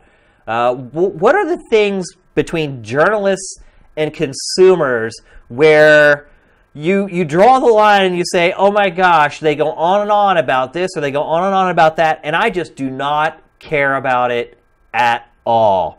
We got Siftd Mitch calling back in. Let's see what, what he what he says. What's up, Mitch? Welcome back, brother. Hey, thanks. Uh, now, I, I now know you're, you like you're to have cheat- new people, but I wanted to sneak in. It's okay. You're you're cheating a little bit because you do actually create original content around video games, right? I do. Yeah. Um, so you're kind of you kind of have your toe in both, right? You're you're a Yeah. consumer, but you also are kind of an aspiring content creator. Yeah. Um, and I think the my take is a little bit different because of my age. Um, Okay. most of the journalists um, played in an age where I didn't have an opportunity to play uh, in that type of age of game. So, an example, like uh, I, I, my first console was a, a PlayStation. Okay. So like I played my first game to ever play was Resident Evil. Like my dad had Wow. me play it. I always remembered. I you went from zero to one hundred real fast. I did. It was it was like um oh god, I always remembered because I couldn't. Oh geez, he handed me the controller once and said, "Here, give it a shot." A zombie's chasing me, and of course they're going super slow, and I'm trying to get to the door, and I can't figure out which button is to open the door, and I die. and my dad just laughs at me, going like, "You're so dumb." Yeah. well, you're also pretty young, right? And you were just playing Yeah. video games for the first time. It's like, what are you gonna do?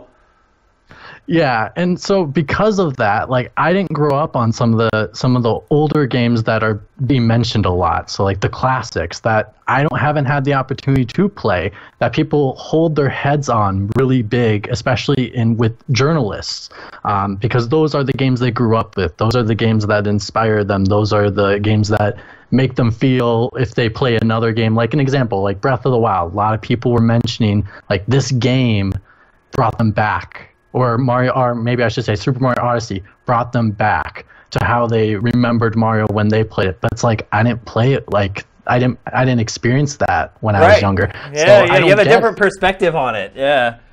So, So you're saying that you have a kind of a disconnect with people like me, honestly, who are a little older and kind of look at things a little differently because they played games so long ago and they have a longer history with them.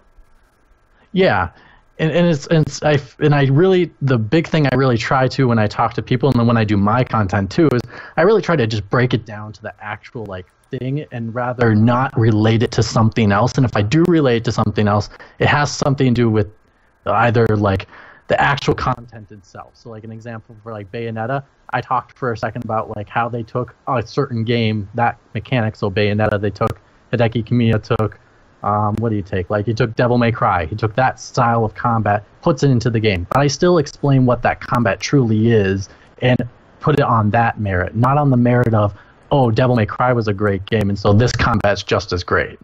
If Gotcha. that makes sense. No, it totally makes sense.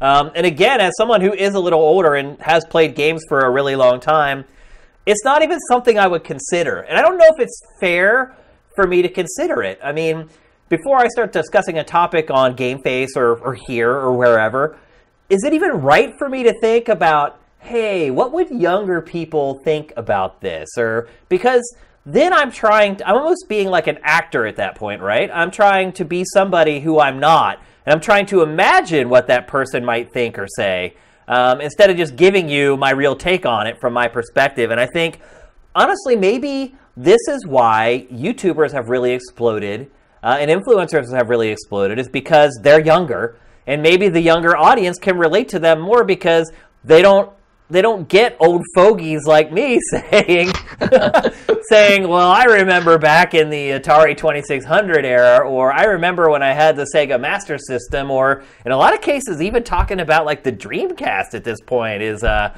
is like, "Oh, wow, he's old. He had a Dreamcast when it came out." So, um, I think at least from my perspective, I'm kind of caught in a catch 22 because I do want to make sure that my commentary is something that provides value to people of all ages, but I, in some cases, it really doesn't because I can have not lived like your your first console was PlayStation One. That was like my twentieth or whatever at that point. Right. So it, I can't just uh, forget everything I've learned or experienced and kind of delete it out of my commentary. It just doesn't work. But maybe what that says is is that to be smart, you need to have maybe someone who's a little younger as a part of your content team so that you have someone for those people to relate to.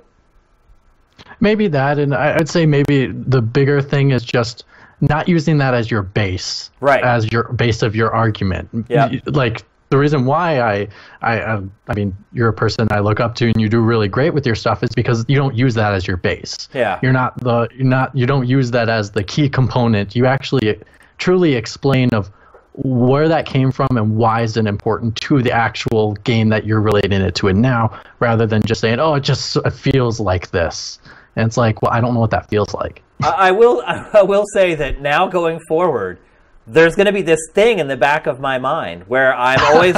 I'm not kidding. I mean, maybe after a couple months, I'll get over it and I'll forget about it. But I w- it is something that I will keep in mind now when, with everything I do with the site. Like, is this something that the younger gamers can relate to? Something that they're interested in? And when I discuss things on GameFace, I'll kind of have that in the back of my mind of, okay, you know, at least using them because Matt and I do talk about legacy consoles a lot. And we kind of try to relate our experiences with those older consoles to what's happening now. Um, maybe when we do that, we should have this context in mind and uh, try to maybe think about our younger viewers, our younger audience a little bit more. I appreciate that. Something really curious for for maybe something you look into because I'm not sure uh, because right now I'm 24, going turning 25 next month. Yep. And so I'm curious because when I grew up, that's when GameTrailers was really starting to hit its stride, and I found you guys somehow. Can't remember how, but um, I'm curious if that my age is kind of the the end term limit of kind of the current user base on Siftd. I wonder what the average not saying that old people aren't fun. You guys are great. I love talking to you guys. You have great conversations.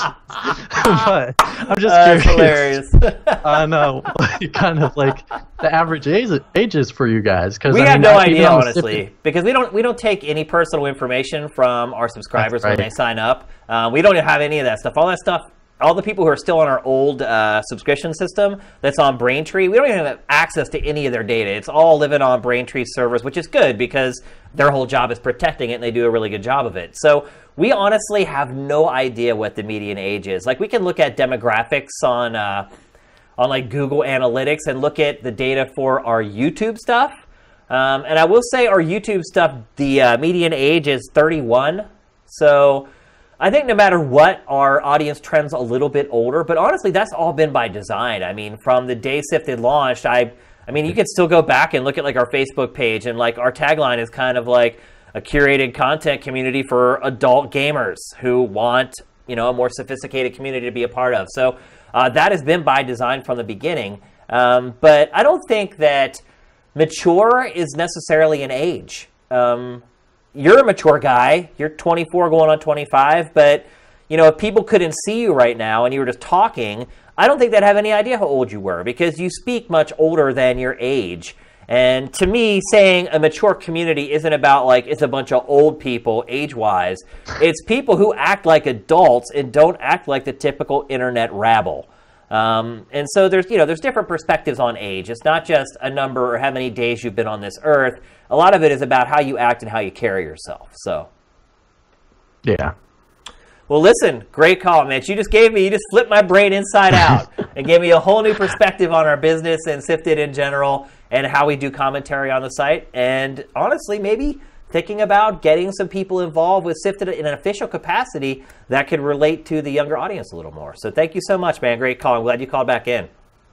Yeah, I just gotta tell you one quick thing really quick. So you know, I did the unboxing video and I talked about this real cool hat that I found. Yeah, yeah. You know how many how many people have came up to me and asked, "What the heck does the question mark mean?" Really? Like, I'm so sur- I I probably oh god I wore it twice, two days, and I think I ran into five people at least said, "What is the heck is the question mark?" And then actually three out of the five people uh, on both of those days actually knew when I showed them under the flip flipboard that it was Metal Gear Solid. Wow, I was super surprised. That's it was like a man. random guy at the grocery store and something like that. But uh, Well, I, hope you're I cool saw with it. I hope you're not now like pissed off that we sent it to you and like these random people are just coming up to you bothering the crap out of you or whatever. No, it's an awesome conversation starter. I I like it a lot. So I, I just had to throw that in there because that was uh, I found that hilarious. I was just like, wow, I did not expect that. Great, man. Well, as long as you like it, then I feel okay with it. If you were telling me, man, I'm so sick of people coming up to me and bothering me, then I feel bad. But uh, sounds like it's worked out to the good. It's a good conversation starter. yeah, it works perfect. All right, brother. Have a good, good St. Patty's Day. Yeah, you too. Take it easy.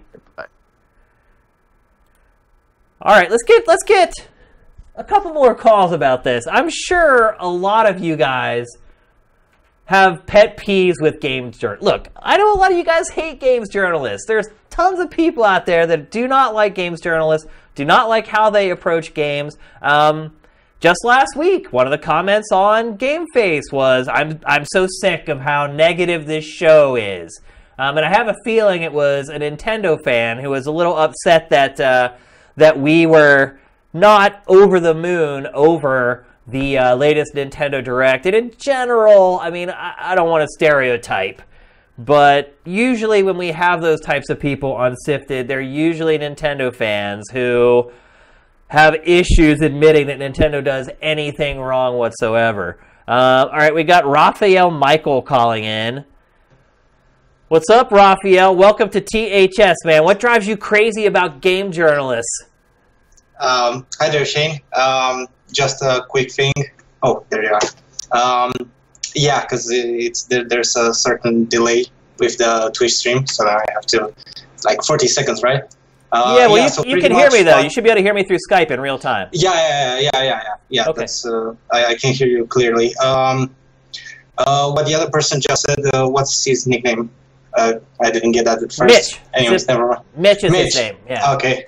Okay. So um, he pretty much covered everything I would have said on the topic. But uh, again, like journalists at at this uh, point in time, like uh, they have gained quite uh, quite an experience with games. They've played tons and tons of games. Uh, uh, there's also genre fatigue for some of them because they've kept playing the same thing over and over and over again. And at this point, they may review because primarily when uh, when I'm thinking about journalists, I'm thinking about the games they review um, and reviews in general. So I'm thinking they review these games for for people that are the same age with them because they, they relate to their personal experience. They they uh, they are subjective about it, and reviews in general are quite subjective.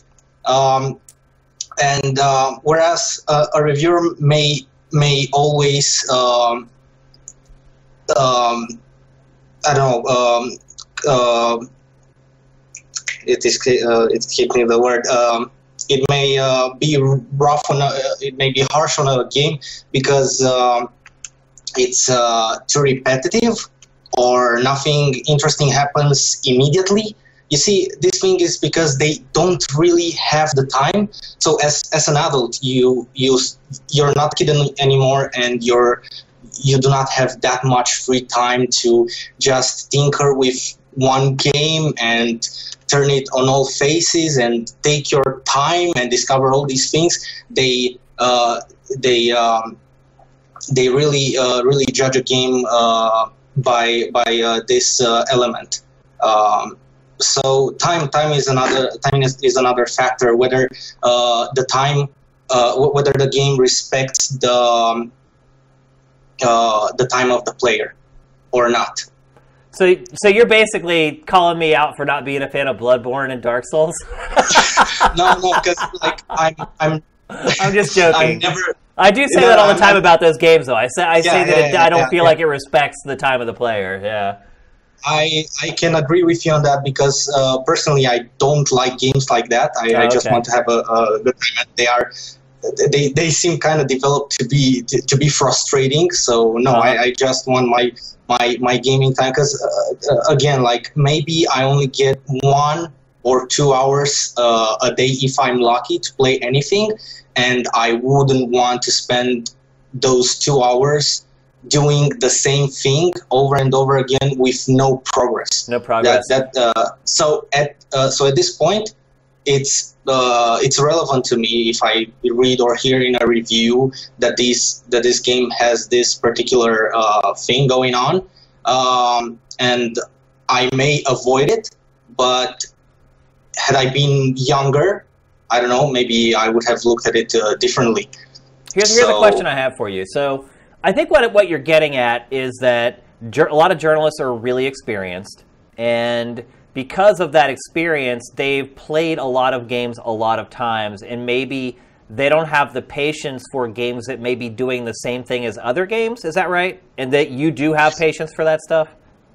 Uh, I'm I'm not uh, I'm not looking at it as a matter of patience because I know that their review or certain reviewers sign for their game. Of course, they might have like a period of time in which they need to finish the review, but they uh, I, I don't necessarily think it's a it's a matter of patience, but uh, maybe a constraint to get the, the review done in time.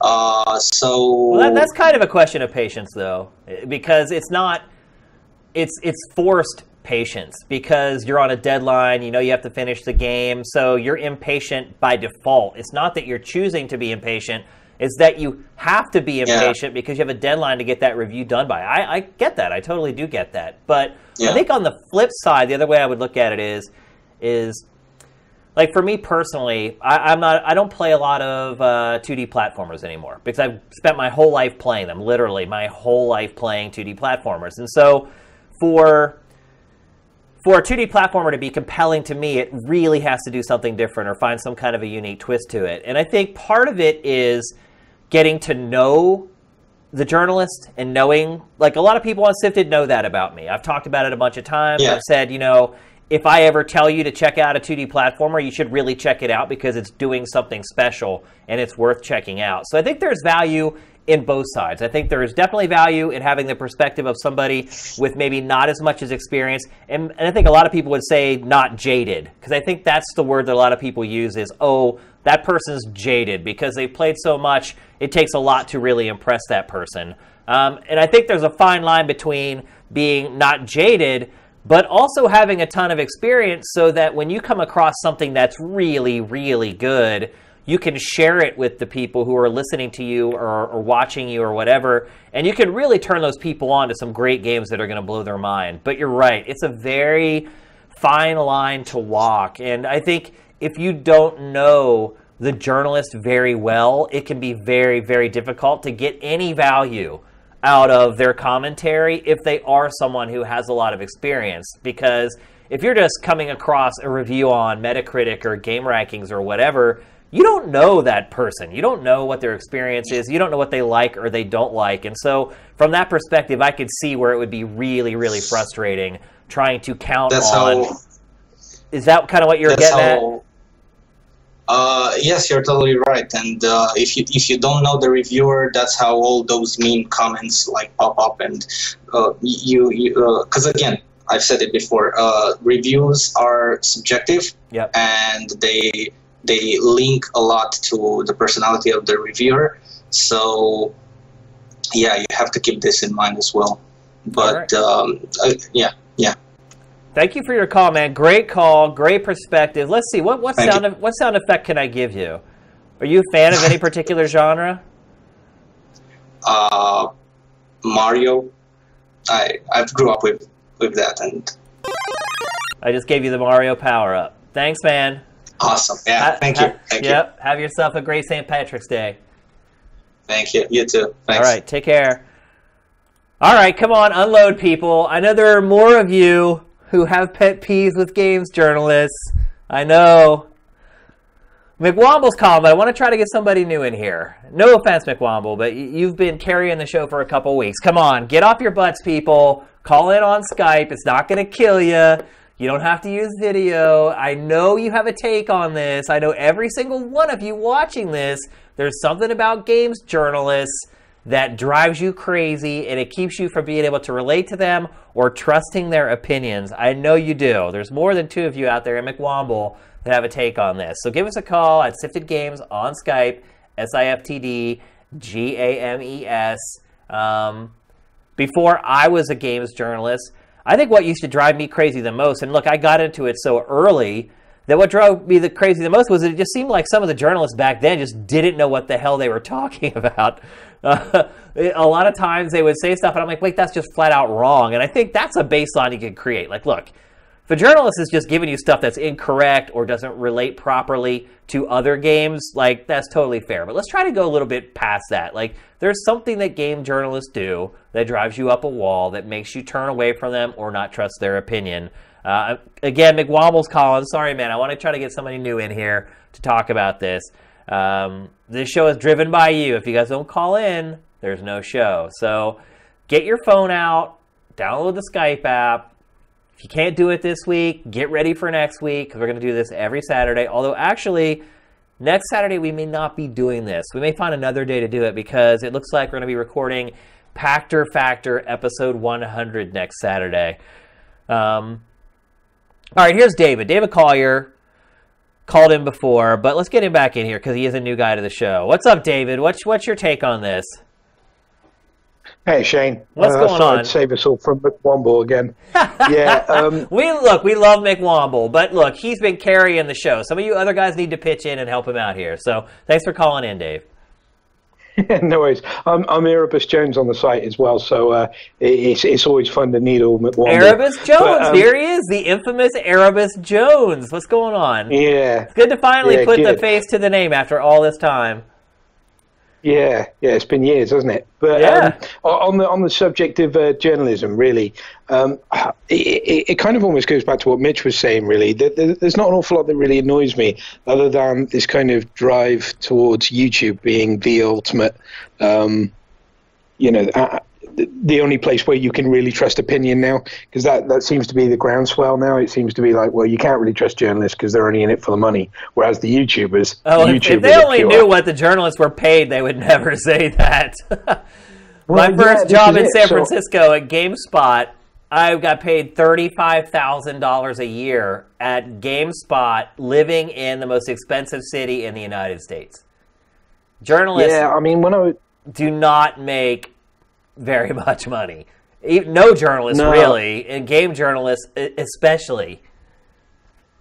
No, I, I when I was um, when I was eighteen, I guess I did work experience at PC Gamer, Uh-huh. and at that point in time, I was convinced I was going to be a games journalist myself. Uh-huh. I was working all hours I could in a, in a local independent game shop, and I was reading everything and writing everything I could, and I was going to be a games journalist. And going there and spending, uh, you know, a week working with those guys on PC Gamer was a massive eye opener because, like you said, that none of them had any money whatsoever, none. Well, they're You broke, know, and- and- one, and two, you're dedicating pretty much your entire life to the job. I mean, you're Yeah. working, you're in the office for probably 60 hours a week. And then, if you want to keep your job, you better believe you're going home and spending the next five or six hours that night playing a game. Um, because Yeah. if, if you can't, you can't be on a podcast or you can't write reviews for the site. Um, it's not a glamorous job. I know a lot of people are envious of game journalists because they, a lot of them are just envious because they get games for free, which I totally get. Games are expensive and it's an expensive hobby. That angle I get. Being jealous of the actual job, I think you're the perfect example of that. You walked a couple weeks in their shoes and you're like, well, wait a minute, what am I doing here? These guys are working their butts off and they're dirt poor. I mean, you really have to love games to be a games journalist because if you don't, it will snatch away your love of it, it with a quickness, without a doubt. Yeah, I mean, it worked out for them in the end because, well, I say all of them, but I mean, like, I, when I was there, um, Kieran Gillen um, was the guy who I uh, like uh, spoke to a lot. He was the guy who organised the Uh, session yeah, for me I'm- for the I week. know him definitely. He's been around for a while. Yeah, and obviously, you know, and he writes Marvel comics now, all the Star Wars Yeah. comics and stuff. And a couple of the other guys make games and bits and pieces now, so you kind of still follow them. But at the time, they were making no money whatsoever. But just going back to the, the journalism point as well, um, the the thing that I always struggle with is um, it's it's just a lack of kind of common history. So being a gamer that grew up in the 80s and early 90s, um, my childhood is all on the Commodore 64, the BBC Micro, you know, the Acorn Electron and stuff like that. So I never had any Nintendo or even Sega consoles really growing up. I was probably 13 when I got a hand-me-down Master System. Wow. Um, so you know, I, I- all of that just doesn't really sit there. So people talk about, um, you know, things like uh, the Final Fantasies or Secret of Mana or you know even Mario and all of these things as being really, really massive pillar stones in in their gaming lives and stuff, and it just wasn't for me. By the time I was old enough that I could buy my own games and all of that, I'd kind of already developed my own identity, and it was way beyond all of that. So when you're watching or listening to journalists talk, and they always harp back to those points, or you know they'll bring up those classic games, they'll say about Castlevania or Metroid or Mario Kart and things, and that's just an experience I never had as a kid. Right. And by the time I had had it, it was old hat, so it's just it doesn't work as a frame of reference for me. So I, I wouldn't say that annoys me because that's not the journalist's fault, but it is something that always goes through my mind when people talk about that and they get really excited about this. I can't get excited about it because I've just I wasn't there, and when I've tried to be there, it just hasn't really worked for me since. Gotcha. Well, listen, thanks again. Another great call. I'm glad now I know you're Erebus Jones. And I hope you'll Yeah. come back on the show when we do the next episode. Uh, you, you're, you obviously have great, uh, great angles and great points, and uh, appreciate you taking the time out of your St. Patrick's Day night to come on the show. Yeah, I'm only babysitting, so yeah, it's fine. You need something to do. Is the kid asleep already or something? yeah, no, he's upstairs sleeping. The wife's out at hen do, so I'm doing nothing but watching you, so it's all good. All right, man. Well, have a great night, a peaceful night. I know that's what you want more than Yeah. anything. Definitely. All right, Cheers, take Ed. care, brother. Have a good Saturday night. Thanks. All right. All right, so that's going to do it for another episode of today's high score. Once again, you guys knocked it completely out of the park. Absolutely. I think these are probably the best calls uh, that we've had um, in this show so far. Uh, really thoughtful. I, I also feel like um, in this episode, we got people on who can really speak to some of these topics. I think a lot of, sometimes when we aren't getting a ton of calls, some of you guys just kind of call in to try to help the show out. Um, but I feel like this time we really got people who were kind of experts on uh, whatever topic they were discussing or uh, genre they were discussing. Like I think it was great that when we talked about like the sexy Japanese games that we had someone who came on to actually say that they like those games, they enjoy some of those games, and kind of give their perspective on uh, why it's uh, it's a big deal to them that these games continue to be released. Not that game in particular, the one that's been banned in the UK, but just that style of games in general. I think it's very easy to often get in your own little bubble and say to yourself, oh, well, this is just the way it is. Um, and uh, I think it's good to have different perspectives and things like that on not just games, but in life in general. So it's been another great episode of today's high score. I thank all you guys who are sitting on the stream and watching. Again, I hate that I can't interact with you guys on the stream, but honestly, I'm kind of like uh, the Wizard of Oz sitting here. So I'm having a conversation with you guys, and then I'm running the TriCaster and I'm handling Skype at the same time. And the TriCaster, I'm rolling in footage of games that you guys are talking about. So I have to go in our database. I have to find footage of the games you're talking about. I have to get it queued up. I have to roll. I have to switch all the graphics and everything. I'm getting better at it though. Like um, it is kind of like DJing, and that you learn how to multitask and the timing of everything. Um, and I think the show, the live version of the show, is way better than it was in the first episode, and I won't have to do as much uh, post production stuff uh, on the episodes as they go along, which is great because the first episode I spent like a day and a half in post production trying to get it all ready to go. So, um, yeah, thank you guys for tuning in. Like I said, we may not have a uh, today's high score next Saturday, uh, but I'll be sure to message out to you guys exactly uh, when it will be happening because we got big stuff planned for Michael Pachter's 100th uh, episode. I think you guys are going to like it a lot, um, and I'm pretty excited about it. It's going to be a lot of work. In fact, it's going to take like this whole week to get it done. Uh, those of you who maybe are watching this on YouTube or you're listening to it on uh, iTunes, we'd really appreciate if you would give our Patreon some consideration. Uh, Patreon.com slash siftd. Um, that's what keeps the lights on. That's how we keep doing all this content. Without our patrons and our supporters, we're nothing. Still appreciate you guys uh, if you're consuming our content for free on YouTube or uh, on iTunes. At the very least, we'd appreciate if you could review us on iTunes or share our, our content on social media so that maybe somebody else who can afford to pay uh, might get turned on to the show and will give us a couple dollars. So, anyway, hope you guys have a great St. Patrick's Day. Don't drink too much. Uh, we want to make sure we see you guys all on Monday back on the website.